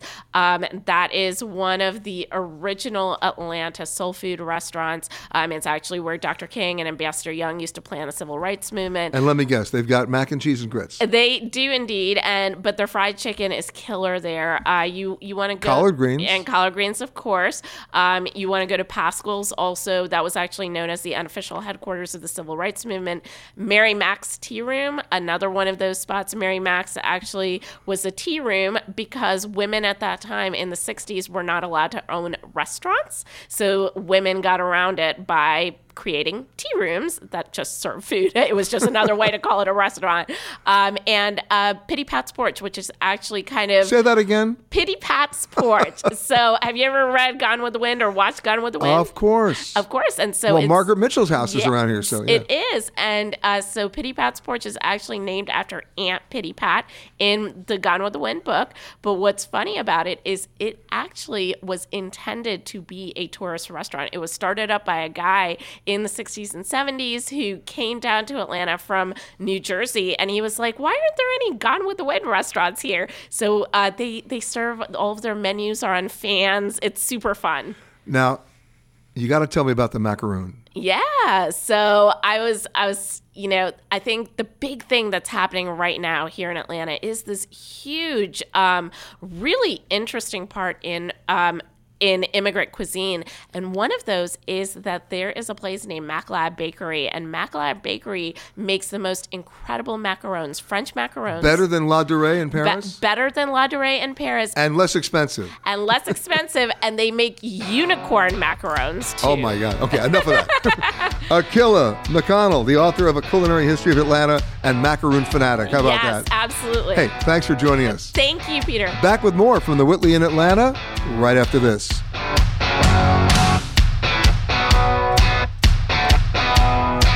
Your flight might be late, but we're on time. Eye on Travel will be right back.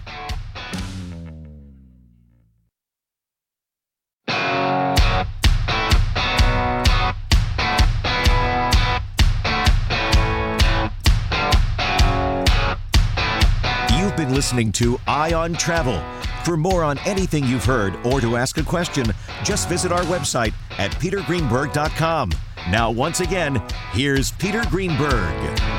It is 52 minutes after the hour. Peter Greenberg here with you from the Whitley Hotel here, formerly the Ritz Carlton, right here in Buckhead in Atlanta. You can always reach me at peter at petergreenberg.com with your name, phone number, question, or problem. We will solve it right here on the air. My next guest, another native Atlantan, yes, uh, and also the author of 100 Things to Do in Atlanta Before You Die.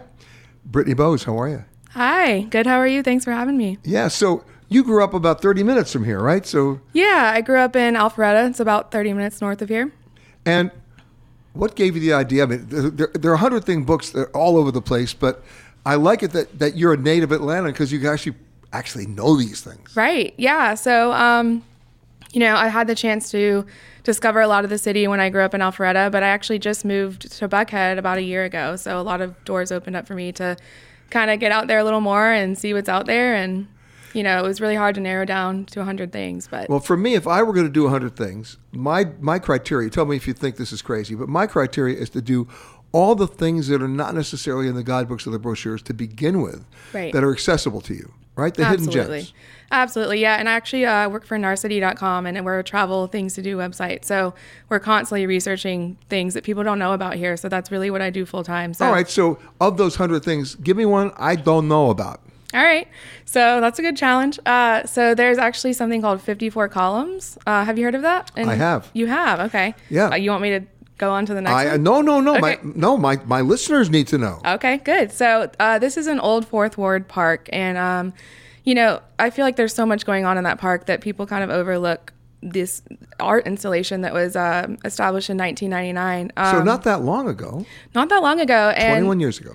It's you know it's really simple, but it's very mysterious. It's just um, a cluster of 54 narrow concrete structures right in the middle of the park, right off Highland Avenue, and um, it's so it was, actually it was an art installation. yeah, and it's meant to mimic the Atlanta skyline with all the different types of buildings there. You know, there are some that are 10 feet, some are 20 feet. So it's very simple, but it's it's just really cool and it's interactive and it's a, a really cool gem, hidden gem. And there's another one that I actually know about that you that's in your book. Okay. And it's Korean. Is it the Noguchi Playscape? Nope. Oh, It's the spa. Oh, the Jeju Spa. Yeah, explain that one. That's wild. Well, you know, it's funny because this is such a big building, but I feel like when people drive by, it's actually in Gwinnett. Um, people drive Not by. that- not that far from Not here. far, maybe No. 25, 30 minutes, 40, depending on traffic. You know how the traffic is here. But um, it's actually a nude Korean spa. Both men and women can go. You know, there's separate rooms for each, but um, it's only $30 and you can spend all day in there. It's open 24 hours, seven days a week. And you can pamper yourself. They've got like an infrared light station.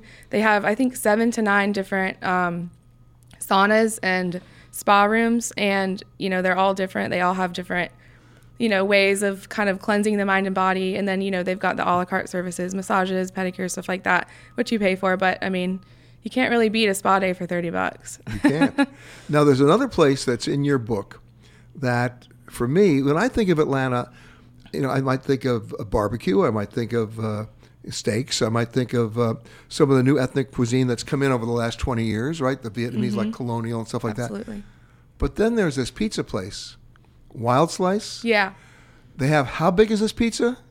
so they actually serve five pound slices of pizza yeah it's huge i mean you, That's not a pizza, that's a weapon. Right. And I mean, like, it's as tall as a small child. So um, that's actually in Roswell. And um, they've got really good pizza. And they also have kind of a secret No, they have menu- really big pizza. big pizza, but they've got some top secret menu items too. Um, so if you call ahead, you can actually get there's a it's an Indian inspired pizza with uh, paneer and chicken tikka masala on it. So you just have to call ahead um, to have them make that for you. And they also have these uh, garlic knotwiches. Oh no, the, those garlic things are unbelievable. Yeah. I mean, I don't, I don't, I wouldn't even have the pizza. I just load up on those. Uh, I'd walk out, you know, three sizes bigger, but I would have that. Yeah. Yeah. It's it's really good. Yeah, they are It's rich. They're rich. Yeah. Know, they are. All right, so we've got the spa under control with the Koreans. We got the wild, the wild slice of the five pound pizza, which is crazy. But what about hidden parks in town? Um, so there are so many parks, and you know you've got the Beltline. So you've got Inman Park, you've got Grant Park, which is a good one. Um, and a lot of these parks have festivals that people don't realize about too. You know, there is something going on all the time. We've got Taste of Atlanta that everybody knows about, and Music Midtown, but Yeah, but you also have Cascade Springs. Cascade Springs, yes. Okay, yeah. So that's actually one with a lot of history. Um, so there's a beautiful waterfall. It's a nature preserve. It's known for its nice hikes and nice trails, but it actually dates back to the Civil War era. There, the Battle of Utoy Creek was actually fought there, and the earthworks um, are there. So it has a lot of historical significance. But And, you know, and the nice thing about that, it's 120 acres. yeah, I mean, you can really spend the day. Absolutely. It's beautiful. And, you know, there's so much nature around Georgia, but there's not much, you know, in the actual city. So it's really cool that this is about 10 miles north of the uh, airport. So it's actually in the city and it's beautiful. And the way I look at it is this it's 120 acres. That's where you go to walk off the five pound pizza. exactly. yeah. It's really a as simple plan. as that. Uh-huh. We're talking to Brittany about Brittany Bowes, the author of 100 Things to Do in Atlanta Before You Die. And please eat the pizza. Well, and try not to die. hey, that music means we're out of time for this hour. Stick around, everybody. We got a whole lot more coming as Eye on Travel returns to the Whitley Hotel right here in Atlanta. Right after this, Brittany, thanks so much. Thank you.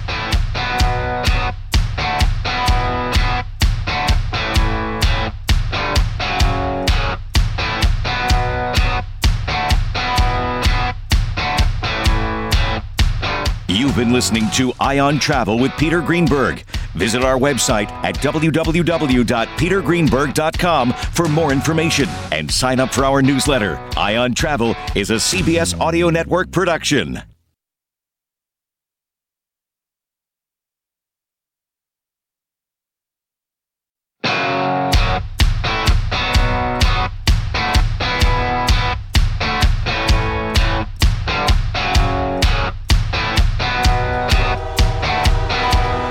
Reporting from around the world. It's time for Eye on Travel with America's number one frontline travel news journalist, Peter Greenberg.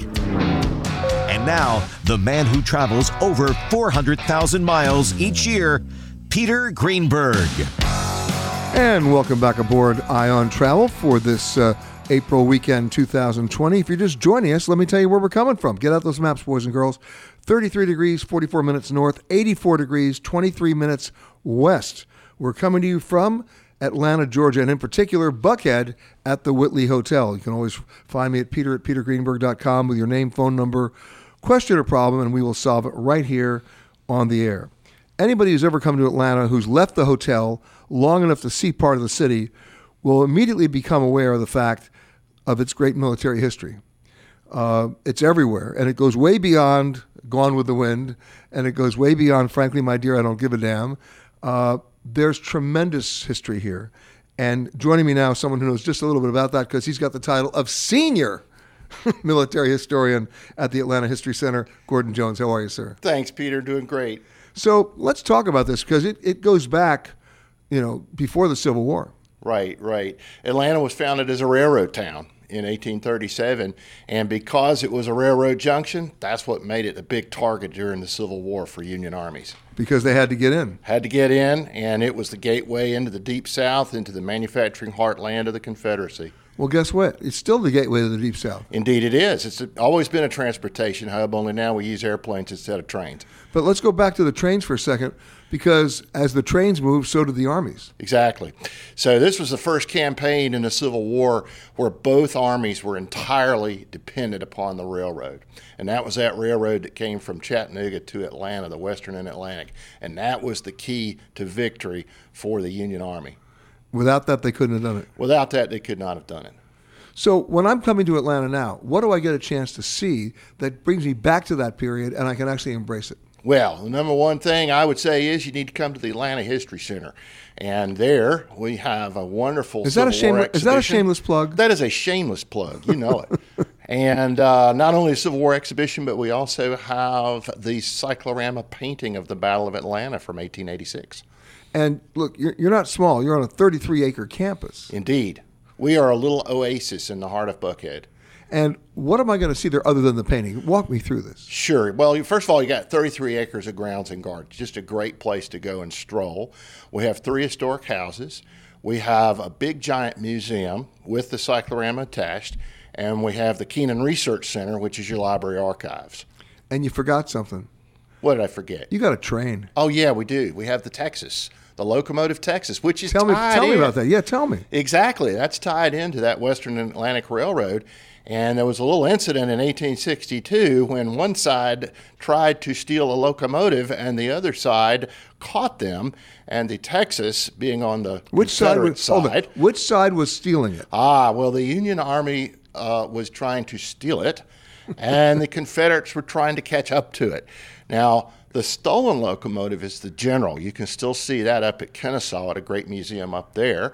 Uh, but the one that caught it, the one that won the race, that's the one that we have at the Atlanta History Center, the Texas. The Texas. The Texas. And that was steam all the way. That was steam all the way. And we have done a complete restoration of that locomotive. It was in service all the way through 1907. So it's really much more than just about the Civil War. It's really about how Atlanta developed as a railroad center. All right, really stupid question. Could you fire it up and run it today? No, you'd explode the boiler. Really? You don't want to do that. Okay. No, it, it, it was taken out of service because it was just so old and there was so much metal fatigue and it just couldn't run anymore. But you know, it's like any mechanical piece of equipment. You replace parts and replace parts over time until you can't use it anymore. And only then does it become an artifact. Okay. So, what's the biggest surprise that's going to await me at, at the museum? Ah, I think the biggest surprise is when you walk into that cyclorama and you are absolutely surrounded by this scene of the Battle of Atlanta in July 1864. And when you realize that that scene uh, was, for the time of its creation in the 1880s, it was the biggest, baddest, most incredible entertainment that you had ever seen. It was like a movie, it was like virtual reality, and this is a time before movies and before even color photography. And this is a 360 degree painting in the round, and you're standing in the middle, and so the the scene surrounds you. And in terms of its historical significance, you mentioned 1864. Was this a turning point? It was because if Atlanta had not fallen to the Union armies, you may very well have had a situation in which Lincoln loses his bid for reelection in the North, and there is a negotiated peace with the Confederacy, perhaps with slavery still intact. Uh, but with that defeat in, in Atlanta, with that victory in Atlanta, uh, that was the great turning point, the last great turning point of the Civil War that really assured Union victory. And that's when they knew. And that's when they knew. Yeah, because when when Lincoln was on the path to reelection, then you know that the Union war effort is going to keep going until the ultimate defeat of the Confederacy and the end of slavery. And that's what gave him the confidence to go forward. I think so. I think so. So really, you know, Atlanta Atlanta occupies a unique spot. I mean, really, this is the place that helped determine the outcome of American history. This is the place that really helped shape our nation the way we know it. This is super important, particularly today when we're looking at our uh, political environment. You need to know what happened back then in the Civil War, the most seminal event in our history. Well, as someone once said, if you can't remember the past, you're doomed to repeat it. Or if not repeat it, then at least you'll you'll get a rhyme every time. And you'll and you'll make the same mistake. And make the same mistakes. Yes. So, what's the overriding lesson from the museum? I think the overriding lesson is the more you know about history and the world, the sweeter your life is, and the better prepared you are to take on the present and the future. That's what we're after. We're, we're a place where you can hopefully find some personal enrichment. And open seven days a week? Open seven days a week, we are. Uh, we're open 10 to 5.30 except on sundays when we're open 12 to 5.30 and other than the cyclorama and knowing about the importance of that one battle that turning point in the war what's the one artifact that you have there that people are just completely blown away by. Mm. well there's there's there's so many of them. Uh, let's see. What's the one that blows you away? The one that well the one that blows me away um, is actually one of the simplest, plainest uh, pieces that you would never think that anyone would save, which is a piece of hardtack, a piece of hard bread that was the standard ration for soldiers on both sides of the, of the conflict. And what are the chances that an intact piece of bread uh, would be saved, and probably, when you look at it, it's probably still edible. And that's in our Turning Point exhibition. It's down, it's, to, it's down to a piece of bread. It's down to a piece of bread. I mean, look, that's the basic building blocks. What do you need? Army needs to travel on its stomach. Exactly. Right? Unbelievable. Wonder Bread building strong bodies 12 ways. exactly. Exactly. Gordon Jones, senior military historian at the Atlanta History Center. Sir, thank you so much. Thank you, Peter. I want to come see the bread. Yeah, I'll show you. I'm, I'm ready. Cool. Back with more from Atlanta at the Whitley Hotel right after this.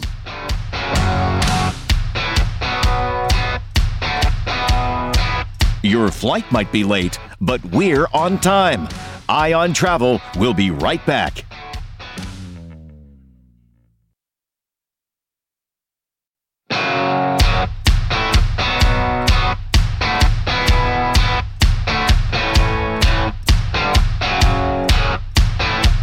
Once again, here's Peter Greenberg. It's 18 minutes after the hour. Peter Greenberg here with you from the Whitley Hotel here in Atlanta, Georgia, in Buckhead. We can always get me at peter at petergreenberg.com with your name, phone number, question, or problem. We will solve it right here on the air. And as I do every week at this time, I encourage you to go to our website, petergreenberg.com, for our comprehensive list of all the aid and relief organizations all around the world that are giving back to the people who need it the most and opportunities for you to immerse yourself in an up close and personal way and do the exact same thing every time and just about everywhere you travel. We always like to localize those opportunities, and Atlanta is certainly no exception. Check out the folks at Open Hand Atlanta. They were founded back in 1988. They're a nonprofit, and they're helping to eliminate disability and untimely death due to nutrition sensitive chronic disease by creating access to guess what? Healthy food. And what they're doing every day, Believe it or not, they're preparing, packing, and delivering nearly 5,000 healthy meals every day throughout Metro Atlanta, and you can get to volunteer as well. No experience necessary. You'll be packing, you'll be delivering, you'll be helping out. And the best part is, you're going to the communities where people really live. You're hanging out with the locals who live here. And when you're finished volunteering, who better to give you the real tour of Atlanta than the locals themselves? Easy to do, morning, afternoon, evening, a weekend, whatever. You should do it. And let me know what happens when you do it because I'm telling you right now, what you get back from what you give back is exponential in return. If you want more information, that's an easy one to do. It's openhandatlanta.org slash volunteer or go right to our website for the global list at petergreenberg.com. Uh, my next guest is sort of emblematic of a problem I have in so many cities, and that is most people don't know about all the great museums there. They, they, they know maybe one museum, and then they decided they're gonna they'll, they'll do that museum, and then or or they'll go to a resort or a hotel and never even leave the resort or the hotel. Uh, Atlanta has great museums, and one of them is called the High Museum of Art, and most of you have not heard about it. But my next guest better know about it because he's the director of it. Rand Suffolk, how are you, sir? I'm great. Thank you very much for having me. And you understand what I'm saying in that introduction. I mean, people they'll they'll know about the baseball stadium. They'll know about you know they'll know about the Hawks. They'll know about some of the museums. But the High Museum is is, is, a, is I won't say it's a hidden gem, but it's a gem. Well, it's certainly a gem. Uh, we've been around since 1926. We've Yeah. been in our current location since uh, 1983, uh, where when we built uh, an incredible Richard Meier designed building, one of a great Pritzker Prize winning architect. And then flash forward to 2005, we nearly tripled our square footage uh, by hiring Renzo Piano, a second Pritzker Prize winner, uh, that really transformed the museum into the world class institution that we are today. And if you're looking for an experience that is going to allow you to embrace American, European, uh, historic art and design photography, it's all there. That's absolutely right. We're not an encyclopedic institution, but we're a general fine art museum. We have over 17,000 objects across seven different collecting areas. And if you're looking for a little bit of a cultural immersion because you are in the South, you have that too. You have a Picturing the South exhibit. We do. Uh, right now, that's actually a, an incredible commission that we've done for nearly 25 years. We've reached out to contemporary photographers. We've asked them to spend a year uh, traveling the American South and really being inspired by what they saw and creating a body of work based on that experience. And then we ultimately reward them with an incredible exhibition. And currently, we have the work of Alex Harris up, who went uh, throughout the American South looking at the burgeoning film industry here in all its myriad. Um, uh, Incarnation. manifestations Yes. or incarnations and put together a really an incredible body of work. And most people have such a stereotypical view of the South. This is an eye opening exhibit. It is, yeah. I mean, it really gives you a, a great sense as to the creativity that's here. I mean, the South is, I think, increasingly become earning a reputation and building on its reputation as being a real hotbed of creativity. And considering the fact you've been around since the 20s or the late 20s, I mean, you must have storage facilities that are allowing you to rotate endlessly now. Uh, we have, we do have about a 30,000 square foot satellite facility that hosts the majority of our works, uh, but we continue to grow, but we do so strategically. Oh, everybody says that. it's, it's all true. It's all true. But I mean, how often are you rotating? Well, the permanent collection doesn't get rotated all that often. I mean, there are certain elements of it that it do, but as you can imagine, we always want our, our fan favorites out there.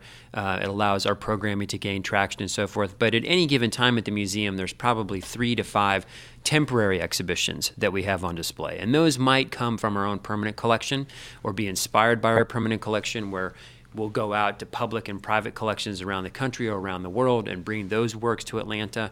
Or we may take what's known as a can show in our field, which is that another organization or peer Is has on put tour. together a show and we bring the show here and put it up and then create programs that are inspired by it. But at the end of the day, it's all about storytelling. Absolutely. Uh, it's about incorporating multiple voices and multiple viewpoints and really allowing people to come to the museum, hopefully looking at the world one way and leave having experienced a provocative idea, fallen in love with something of true beauty, um, had a great conversation with their spouse or their uh, you know, companion, and leaving looking at the world in a very different way. Now, you've been with the museum about four years. That's right. What's the most provocative thing that hit you? The most provocative thing that's hit me. Um, I think probably the most provocative thing that that has hit me is in provocation meaning not poke somebody in the eye, but made us think, but made us think differently. Yeah. Is an incredible work uh, by a contemporary artist named Kara Walker. Kara Walker is from Atlanta. She grew up here as a teenager. She went to art college, uh, design school here. Uh, she grew up. She was, I think, at the time she earned it, she was the youngest. Um, MacArthur Fellow, um, so incredibly talented. She she's become one of the most consequential artists of her generation, and she created this incredible work that's inspired uh, by Stone Mountain, which is uh, the largest Confederate memorial here, just outside of Atlanta. Uh, so it's about something that's very close to us. It's about something in our own backyard, but it really does challenge you to think about American history writ large uh, and the role in which race has played a role. And then the gates of no return. Uh, that's right. Uh, yes, that's a that's an incredible. That was an incredible um, opportunity for us. We just opened that show a couple weeks ago. It highlights the work of a Ghanaian, Ghanaian artist, Pa Joe, who And the created- slave trade. It was all exactly. about the slave trade. It was all about the slave trade. Uh, the Gates of No Return, referring to the forts and castles along the African coastline, uh, where enslaved people were brought before they made this incredibly perilous transatlantic journey. You know, I talked earlier about stereotypes. What stereotypes have you been able, because of these exhibits, to basically either eliminate or mitigate? You know, I think that oftentimes people look at art museums as being a very elitist institution, and for uh, typically for only a very specific segment of a community. And what we've tried to do over the last four years is ultimately to become a very a profoundly different magnet within the community. We want the people coming through our doors uh, to reflect the au- and we want ourselves to reflect the audience that we serve. And so, if you look at the changes that we've made, that what's been particularly affirming for us is the the demographics of, of who's coming to the museum have changed considerably. We're talking to Rand Suffolk, the director at the High Museum of Art. And when you think about it, because you're, you're also contemporary artists are being are, are being reflected here, and contemporary photographers, women of women of color, gays, uh, people who weren't properly represented before, are now finding a home. That's right. If you took a four year snapshot of our exhibition schedule, what you would see is that over 50%, in fact, 62% of the exhibitions that we've put on view either highlight or focus on, not a token this or a token that, but highlight or focus on important work by artists of color, women artists, and gay artists. And when somebody comes to the museum, what's going to be the one thing that's going to surprise them that they're not expecting to see? I hope that it's a combination of incredible Southern hospitality, uh, the sense that you are absolutely welcome there, and I hope that they're going to see themselves reflected in one way, shape, or form in their museum. And what are the other senses that are? uh, Is there an audio por- portion of this? Is there is there a music component? Um, well, we do. We don't. Um, we do. We did launch an incredible program about a year and a half ago called Heart Match, and it's uh, ultimately it's it's sort of Tinder uh, for your museum visit. Uh, we've got about hundred of our highlight works on display. You can go through there, swipe left or swipe right to determine which ones you love and which ones you don't. oh, you're that- swiping again. Oh my God. That, Okay. that ultimately creates a tour for you that you can map out that you so can download it's to the your High. Museum of Art slash Tinder. Is that what this is? No, no, no. okay. It's it's heartmatch.org, I believe, is how you get to it. Uh, but we have embraced their methodology to kind of create self-guided tours in that respect. And how long would it take me? Because you've been uh, to get to actually get through the museum. Well, I think it depends on. I mean, you can give yourself the rock star tour and be through there in an hour. Um, But why but- would you do that to? Exactly. Uh, but it's a place where certainly uh, it rewards slow looking, and once you find a few things that you fall in love with, you just given me the with it. branding message. We reward slow looking. There you go. I love that. Wow. Okay, last question. Sure. What's the one object there that I'm going to look at the slowest? What kind of a question is that? That's impossible. I don't even know what kind of artwork you like. Um, we I've asked what you liked. Oh, what I like. I'm Yeah. sorry. Um, well, I can't. I can't give you that answer right. We just closed an exhibition on Romare Bearden, which we have a great work of his. The more you look, the more you see. That's your second brand message. Okay, we got it. Rand Suffolk, the director at the High Museum of Art here in Atlanta.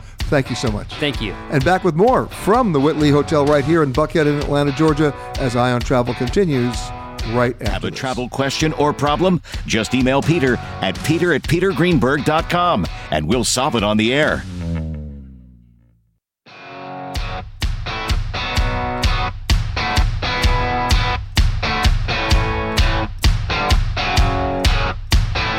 Need more information on what you've heard? Have a travel question or comment? Just log on to petergreenberg.com.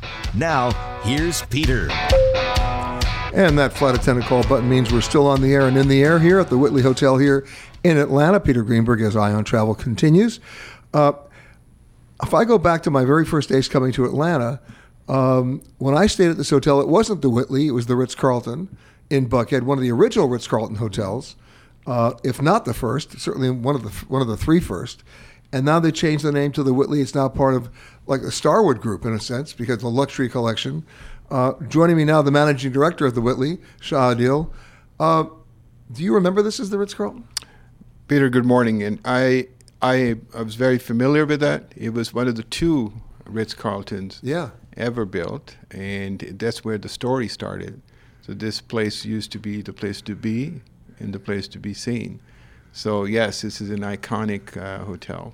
And in all the years it was open, it went through its its own share of renovations and, and restructuring. But now it's rebranded. Correct. And the name itself, Whitley, has particular significance in, Butler, in Buckhead. That is correct, uh, Peter. I think um, it's very important uh, to talk about this. So John Whitley was one of the um, the original uh, founders of Buckhead. Him and his friend Irby, um, they were very um, social. They wanted to get people together.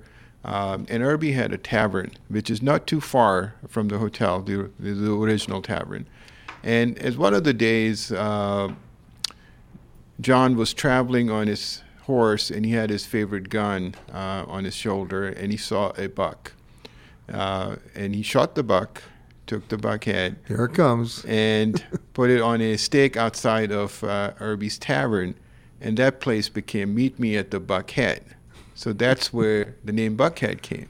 Okay, I have to ask a stupid question. Mm-hmm. Where is that Buckhead today? I'm not sure where it is right now, but the, the tavern is still there. We, really? Yes, it's not. It's about a mile away from us. It's um, a place we always talk about when people are new to the area, uh, for them to come and see. So, so that's the history, and now the name for the hotel is after the guy who killed the buck. Correct. And we looked at a number of uh, names uh, when we were uh, wanting to decide on a hotel's name. But as part of Luxury Collection, uh, which is part of Marriott, uh, the, we have over 100 hotels around the world. And the focus is really on the neighborhoods. So the name John Whitley or the Whitley Hotel was, I thought, was very important and just fit the right um, uh, purpose of having this hotel. So that's how we named the hotel the Whitley. But you can proudly claim there's not one deer head mounted on any wall in this hotel. That I can guarantee you that. we do have a bronze uh, buck in our lobby just to signify. I understand. Yeah. But you've gone through a major renovation, Correct. obviously, and a major redesign. Correct. What's changed? It's um, if you if you look at it, it's um, the hotel was iconic as we, we talked about. It was beautiful, uh, but what we have done it is as we are in Atlanta, in the middle of a Southern hospitality, uh, we wanted to make sure that that reflected that. So if you look around in Atlanta or drive around, there are beautiful mansions uh, or homes which have porches. And that's a, a, a very welcoming thing. When I imagine you and I sitting across from each other's homes in, in on a porch, uh, drinking uh, sweet tea and inviting each other in our homes. So we wanted to bring that hospitality in our hotel. So obviously we could not build a porch around the hotel. We brought the porch inside of our lobby. So if you see, if you walk around, you will see those chairs. Uh, you'll see a fireplace. So what we wanted to do was to take the original idea of gathering place for Irby and John Whitley and bring it to our home. So that's the we've opened it up. Uh, we have beautiful art in the hotel, which relates to the story. You know, you mentioned rocking chairs. I go to certain airports and I see they have rocking chairs there, but my respect, my my reaction to those rocking chairs is absolutely negative because at an airport, what a rocking chair says is you're going to be here a while. while. I don't want to be there a while. Rocking chair in a hotel is a different experience. And we want you to be here. When you come in, you're coming to your to you coming home you're coming to your family and friends, and we would like you to be here for a long time. And what did you do for the room design? We took the same concept uh, in in our guest rooms to make it more homely, make it more More resident- homey, not homely. Home, homey. Trust me on that. Yeah, and more residential, and wanted to make sure that people feel more comfortable, very comfortable staying here and staying there for a long time. But what did you do specifically in terms of the design to make that happen? Uh, what I noticed is you concentrated more on light. Correct. Uh, I remember the old Ritz Carlton. It didn't have a lot of light. It was Currier and Ives prints on the walls, and the light was subdued. It, it drove me nuts because you could you, you want to be able to think and see and read and live in your in your in your home space in the room. Correct. And as I, I mentioned to you, Peter, the concept was this is not a hotel room. This is not an inn. It is your home. You're coming in in a spacious, bright room where you can sit and watch TV, relax, read a book, or whatever you want to do, uh, and you're comfortable in it. So lighting is very important and a great point. And of course, late at night, a deer comes running through the hall. No, no. Come on, I'm trying to get the myth going here.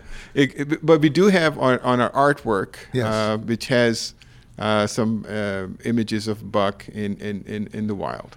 Uh, okay, so late at night, the art comes off the wall. No, okay, fine. Adil, managing director at the Whitley Hotel right here in Atlanta, formerly the Ritz Carlton, now a completely new branded experience. Thank you so much, sir. Thank you. We'll be back with more of Eye on Travel without the buck when we return right after this.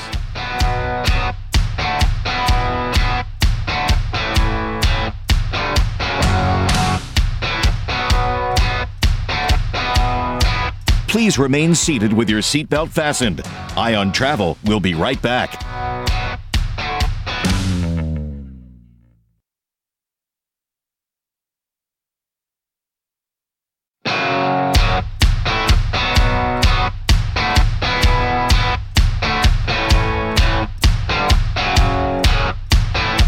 Now, back to Eye on Travel. It's 43 minutes after the hour. Peter Greenberg here with you as Eye on Travel continues from the Whitley Hotel right here in Atlanta, Georgia. You can always reach me at peter at petergreenberg.com with your name, phone number, question, or problem. We will solve it right here on the air. Uh, when I first came to Atlanta in the 1970s, I was amazed by where my friends took me. And and it, and it proved a point, which of course is the is almost really the basis of, of my next guest book, that if you want to find history, you got to go under, you got to go underground, and in fact, it was called the underground. And what I saw when I got here, and the thing that I distinctly remember, and at that time, believe it or not, they were even selling this at the airport. You could actually land at the Atlanta airport and buy a complete side of bacon at the airport and haul it on the plane. Can you imagine that? Well, you could find that in the underground too. And in fact, there was a store there that was owned by the former governor, Lester Maddox, uh, where he would sell axe handles because that's what he used to fight integration at his shops. And it was just a crazy conglomeration of stores and culture and history. And guess what? That's how I first really started to appreciate Atlanta by going underground. In fact, that's the title of my next guest book, Atlanta Underground by Jeffrey Morrison. Jeffrey, welcome. Thank you. Uh, you're a practicing architect, so of course you're fascinated with that stuff. But tell me and paint the picture for me because it's more than just stores. It goes way before the stores, doesn't it? Yeah, certainly. It uh, actually goes back to the founding of Atlanta, um, and I And the trains, and too. the trains, yeah. And so I was drawn to the railroad history and um, the junction that the city was built around, and uh, this small little district that is now largely overlooked, um, but is filled with a lot of rich history. And you know, when you take a look at the history of America, you have to follow the railroads. They, you know, people think that Dwight Eisenhower once said, you know, America didn't build the interstate highway system; the interstate highway system built America. Well, we'd have to go back a little bit further. It was the railroads that built America. We used to tell time by railroads, and they all came underground here. Certainly, yeah. Um, so there were three railroads that came together here, and there was uh, no city here before the railroads. And even when the junction was planned, they didn't anticipate any kind of a town or city growing here. Um, It was just a stop. It was just a stop, yeah. And nobody really understood the significance of um, what a railroad junction linking the southeast would really become. And the trains came coming here through when? Uh, in the late 1830s through the 1850s. Um, and eventually set up this uh, network of railroads across the southeast that um, then became very significant um, from mil- a military aspect in the Civil War. And the underground now? Uh, well, the underground, first of all, none of it is actually underground, which is some of the fascination. I know, but, but you think it is because you got to go down a little bit. Exactly, yeah. So um, in the early 20th century, um, having this giant railroad yard in the middle of the city became problematic. And so they started building bridges, viaducts uh, to cross over the tracks. And they just continued building more and more, and then buildings and plazas, uh, and starting to enclose the entire area as this um, uh, underground area for the railroads. And then uh, through the latter part of the 20th century, the railroad traffic declined, and it was it was left as this kind of empty space under the city. And today? And today, uh, it's still a combination of empty spaces, um, a lot of um, our large convention centers and arenas are in the area. And, um, and if you happen to be an architecture nut or an architect like you, it's still a, a source of great fascination. Yeah, there's. Uh, I was drawn down there by the history, but uh, then I found a lot of really fascinating spaces. Um, the the architecture and the forms, and it, it looks abandoned, but it's it's actually quite fascinating. What's the biggest surprise about the underground today? Um, the biggest surprise to me is that even though it looks empty and stoic, it's actually always changing. Um, I lead walking tours. I've been doing that for 12 years, and uh, I have to kind of change it every once in a while because there's always things being torn down and rebuilt. But from an architectural perspective and the little touches that the builders would put on, are there, what's the biggest architectural surprise?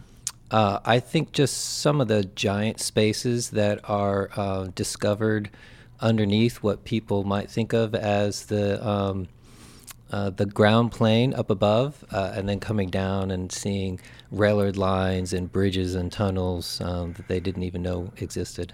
The name of the book, Atlanta Underground History from Below, the author, Jeffrey Morrison. Jeffrey, thank you so much for coming. It's been a pleasure. And suffice to say, Lester Maddox is long gone. long gone.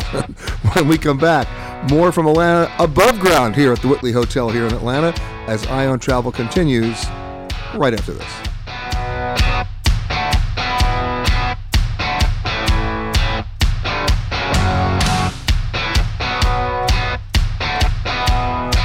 Your flight might be late, but we're on time.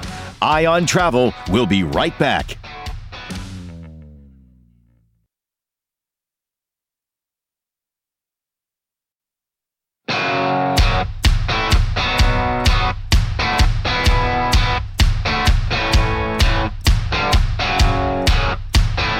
You've been listening to Eye on Travel. For more on anything you've heard or to ask a question, just visit our website at petergreenberg.com. Now, once again, here's Peter Greenberg. It is 52 minutes after the hour. Peter Greenberg here with you from the Whitley Hotel right here in Atlanta in Buckhead in Georgia. You can always reach me at peter petergreenberg.com with your name, phone number, question or problem. We will solve it right here on the air. Uh, my next guest is from Germany, but he's actually been in Atlanta for about 24 years. That's correct. He's the executive chef here at the Whitley. Mark Cinnamon, how are you, sir? Very well. How are you? I'm good. Uh, since you've been here for 24 years, uh, dating back to the Olympics, when you think about it. Yeah, right after the Olympics. Right. Yeah, absolutely. Uh, when I first came here, well, I first came here in the 70s, but I was here for the Olympics, because in those days I was at NBC, so we had the Olympics. And you know, you had barbecue places and you had steak places and you had more barbecue places and you had steak places. That's correct. Things have changed. Absolutely. I yeah. mean, this is a city that is constantly evolving. I like the joke. I said it earlier in the show. I'll say it again. I'm convinced that nobody in Atlanta eats in their own kitchen. They all go out to dinner. Uh, They have the most underutilized kitchens in the world because you, you are you're a food town now. Absolutely, yeah. And unless you come to Chef Mark's house, uh, I Oh. actually cook quite a bit at home as well. But yeah, Well, now that, okay, now that you open that door, what do you cook at home? Well, it's uh, actually depends on uh, when I get off work and what I find in a grocery store. And uh, I usually uh, do all local ingredients, and uh, I'll cook dinner for my daughter and my wife. Now, in this particular hotel, you had a chance to really start from scratch here in terms of the menu, in terms of what you wanted to build into it. right? Absolutely. Uh, and I ask this of every every chef that comes on my show. I ask them the same question because it's always such a great answer. So now you're on the spot. You ready? As you were creating this menu, what's the one thing that you put on the menu that you thought everybody's going to love this, and it just tanked? And then conversely, what's the one thing you said? Do I really have to put this on the menu, and everybody loves it? Well, uh, let's start with the last one. Um, I thought uh, our grown-up grilled cheese, and um, it's actually um, it's it's amazing. You're talking my language now. You know that. Absolutely, absolutely. Keep it simple and have fun. Well, it's not it's not really that simple. So Okay, our our grown-up grilled cheese actually has uh, four different white cheeses in there, and uh, it comes with a little cup of uh, tomato soup, and inside of it is some fresh basil, bacon, and tomatoes. So, could I get it without the bacon? Absolutely. And can I get it with some grilled onions? Absolutely. Okay, I'm in. You want to have some avocado in there as No, well? avocado. What what is everybody's obsession with avocado these days? Everybody has to have avocado toast. Everybody has to. I mean, why? It's just healthy, or people think it's healthy. Okay. Uh, we we have avocado toast on our breakfast menu as well, and it's uh, literally flying off the shelves, See, as well as go. the grown-up grilled cheese. Okay, now you're not off the hook. Answer the first part of the question. Yeah, um, that's quite difficult, really. Um, we had a few um, seafood dishes on there that wasn't working too well. Like? We have a seared grouper, for example, right now with uh, jambalaya rice and uh, fried okra. So that what you're saying is order it quickly because it's about to leave the menu. Absolutely, probably, most likely within the next four weeks. But uh, you know, this dish is really a hit and miss. Um, you know, some nights we sell it, you know, seven to ten times, and some nights or some weeks we don't sell it at all. So, Right. you know, it's So if you go to the employee cafeteria here at the hotel on some nights, it's a grouper special. absolutely, yeah. All right, but let's get serious here in terms of sourcing. The beautiful thing about being a chef in the year 2020 is you can source anything, right? Whatever you want, you can get. Absolutely, yeah. So what are you getting here to make it really work? Well, um, you know, since we have a southern-inspired menu, uh, we we like to keep it um, really local as much as possible. Uh, there's some great farms out here in, in Georgia, from you know cheese farms to meat farms to produce farms, and um, you know it's really great. Even on a Saturday morning, sometimes we go to uh, farmers markets and we just look around and see what's there, and then we come up with the special. So. Anything on the menu from Hamburg, Germany, where you're from? Um, not on the restaurant menu, but I gotta go to your uh, house. Well, sometimes, Yeah. yeah. Uh, but uh, we we have a dine around Munich actually on our catering menus, which is uh, strictly German. So there's some some German dishes on there, not particular from Hamburg, but um, definitely Germany. So Pretzel, schnitzel. uh, some schnitzel, some spätzle. I knew- I knew know. it, I knew it. some cabbage, German potato salad, you know, things like that. Right, and then a forklift truck to get me out. Oh yeah, Yeah, You know, if you yeah. eat eat enough, absolutely. I know, I knew it, I knew Yeah. it. What's the one thing that you that you've noticed about the tastes here in Atlanta that you had to adjust to? Well, um, you know, obviously every taste bud is different, and uh, you know, when I came um, from Europe, you know, it was a little bit um, an adjustment uh, for the taste, but in general, um, you know, people kind of have the same taste buds. You know, they they want to have traditional classic dishes, so. Um, that's that's the reason why we really wanted to come up with the southern menu. You know, there are comfort items on there like fried green tomatoes, So we're not getting to schnitzel and grits. uh, no schnitzel and grits, but we have grits and uh, or shrimp and grits. I knew Absolutely. it. You have to have Yeah. shrimp and grits. Have to have it. Mark Cinnamon, the executive chef at the Whitley Hotel. Thank you, sir. We really appreciate it. Absolutely, it was a and I'll see you for that four cheese grilled cheese sandwich. Please do. Hey, that music means you're out of time for the entire show. Lots of people to thank. Dara Stone, our chief producer, Paul Hammernick doing the boards back in Connecticut, Alessandra B doing them right here in Atlanta with us, Dom Thompson, Jane Wilder, Julie Rowland, and the entire staff of the Whitley here. Thanks so much, guys. We'll see you soon from another remote location somewhere around the world. Bye bye, everybody.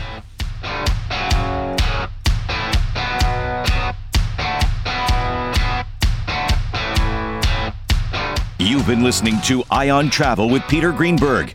Visit our website at www.petergreenberg.com for more information and sign up for our newsletter. Eye on Travel is a CBS Audio Network production. And thank you for listening to this special edition of the Eye on Travel Podcast. For more interviews with the world's travel leaders, as well as answers to your travel questions, make sure to subscribe, rate, or review the Eye on Travel Podcast on Apple Podcasts or wherever you happen to listen to podcasts. You can also go to petergreenberg.com for the latest in travel news. Look around. You can find cars like these on AutoTrader, like that car right in your tail. Or if you're tailgating right now, all those cars doubling as kitchens and living rooms are on Auto Trader too. Are you working out and listening to this ad at the same time? Well, multitasking pro, cars like the ones in the gym parking lot are for sale on Auto Trader. New cars, used cars, electric cars, maybe even flying cars. Okay, no flying cars, but as soon as they get invented, they'll be on Auto Trader. Just you wait. AutoTrader. Hi, this is Jill Schlesinger, CBS News business analyst, certified financial planner, and host of the Money Watch podcast. This is the show where your money is not scary and it's not boring. It is a show that's all about you. It's your questions that make it possible for me to provide unconventional and entertaining insights on your money, and maybe more importantly, on your life. I'm going to be your financial coach, someone who brings common sense and an insider's perspective on how to manage your money and your emotions. And I promise we are going to have a little bit of fun along the way. Have a question from retirement to career changes to college funding? Just send us an email at askjill at jillonmoney.com. Follow Money Watch wherever you get your podcasts. You can listen ad-free on the Amazon Music or Wondery app. It was the biggest scandal in pop music. The stars of Milli Vanilli, the Grammy-winning multi-platinum R&B phenomenon, were exposed as frauds, but none of this was their idea. So whose idea was it? Enter German music producer Frank Farian. He saw the success of acts like Michael Jackson and Prince, and he wanted in, no matter the cost. So he devised the perfect pop heist two once in a lifetime talents who were charismatic, full of sex appeal, and phenomenal dancers. The only problem? They couldn't sing. But Frank knew just how to fix that. Wondery's new podcast, Blame It on the Fame, dives into one of pop music's greatest controversies and takes a never before heard look at the exploitation of two young black artists. Milli Vanilli set the world on fire, but when the truth came out, Rob and Fab were the only ones who got burned. Looking back now, it's hard not to wonder why did everyone blame them and not the man pulling the strings? Follow Blame It on the Fame, Milli Vanilli, on the Wondery app or wherever you get your podcasts. You can binge all episodes of Blame It on the Fame early and ad free right now by joining Wondery Plus.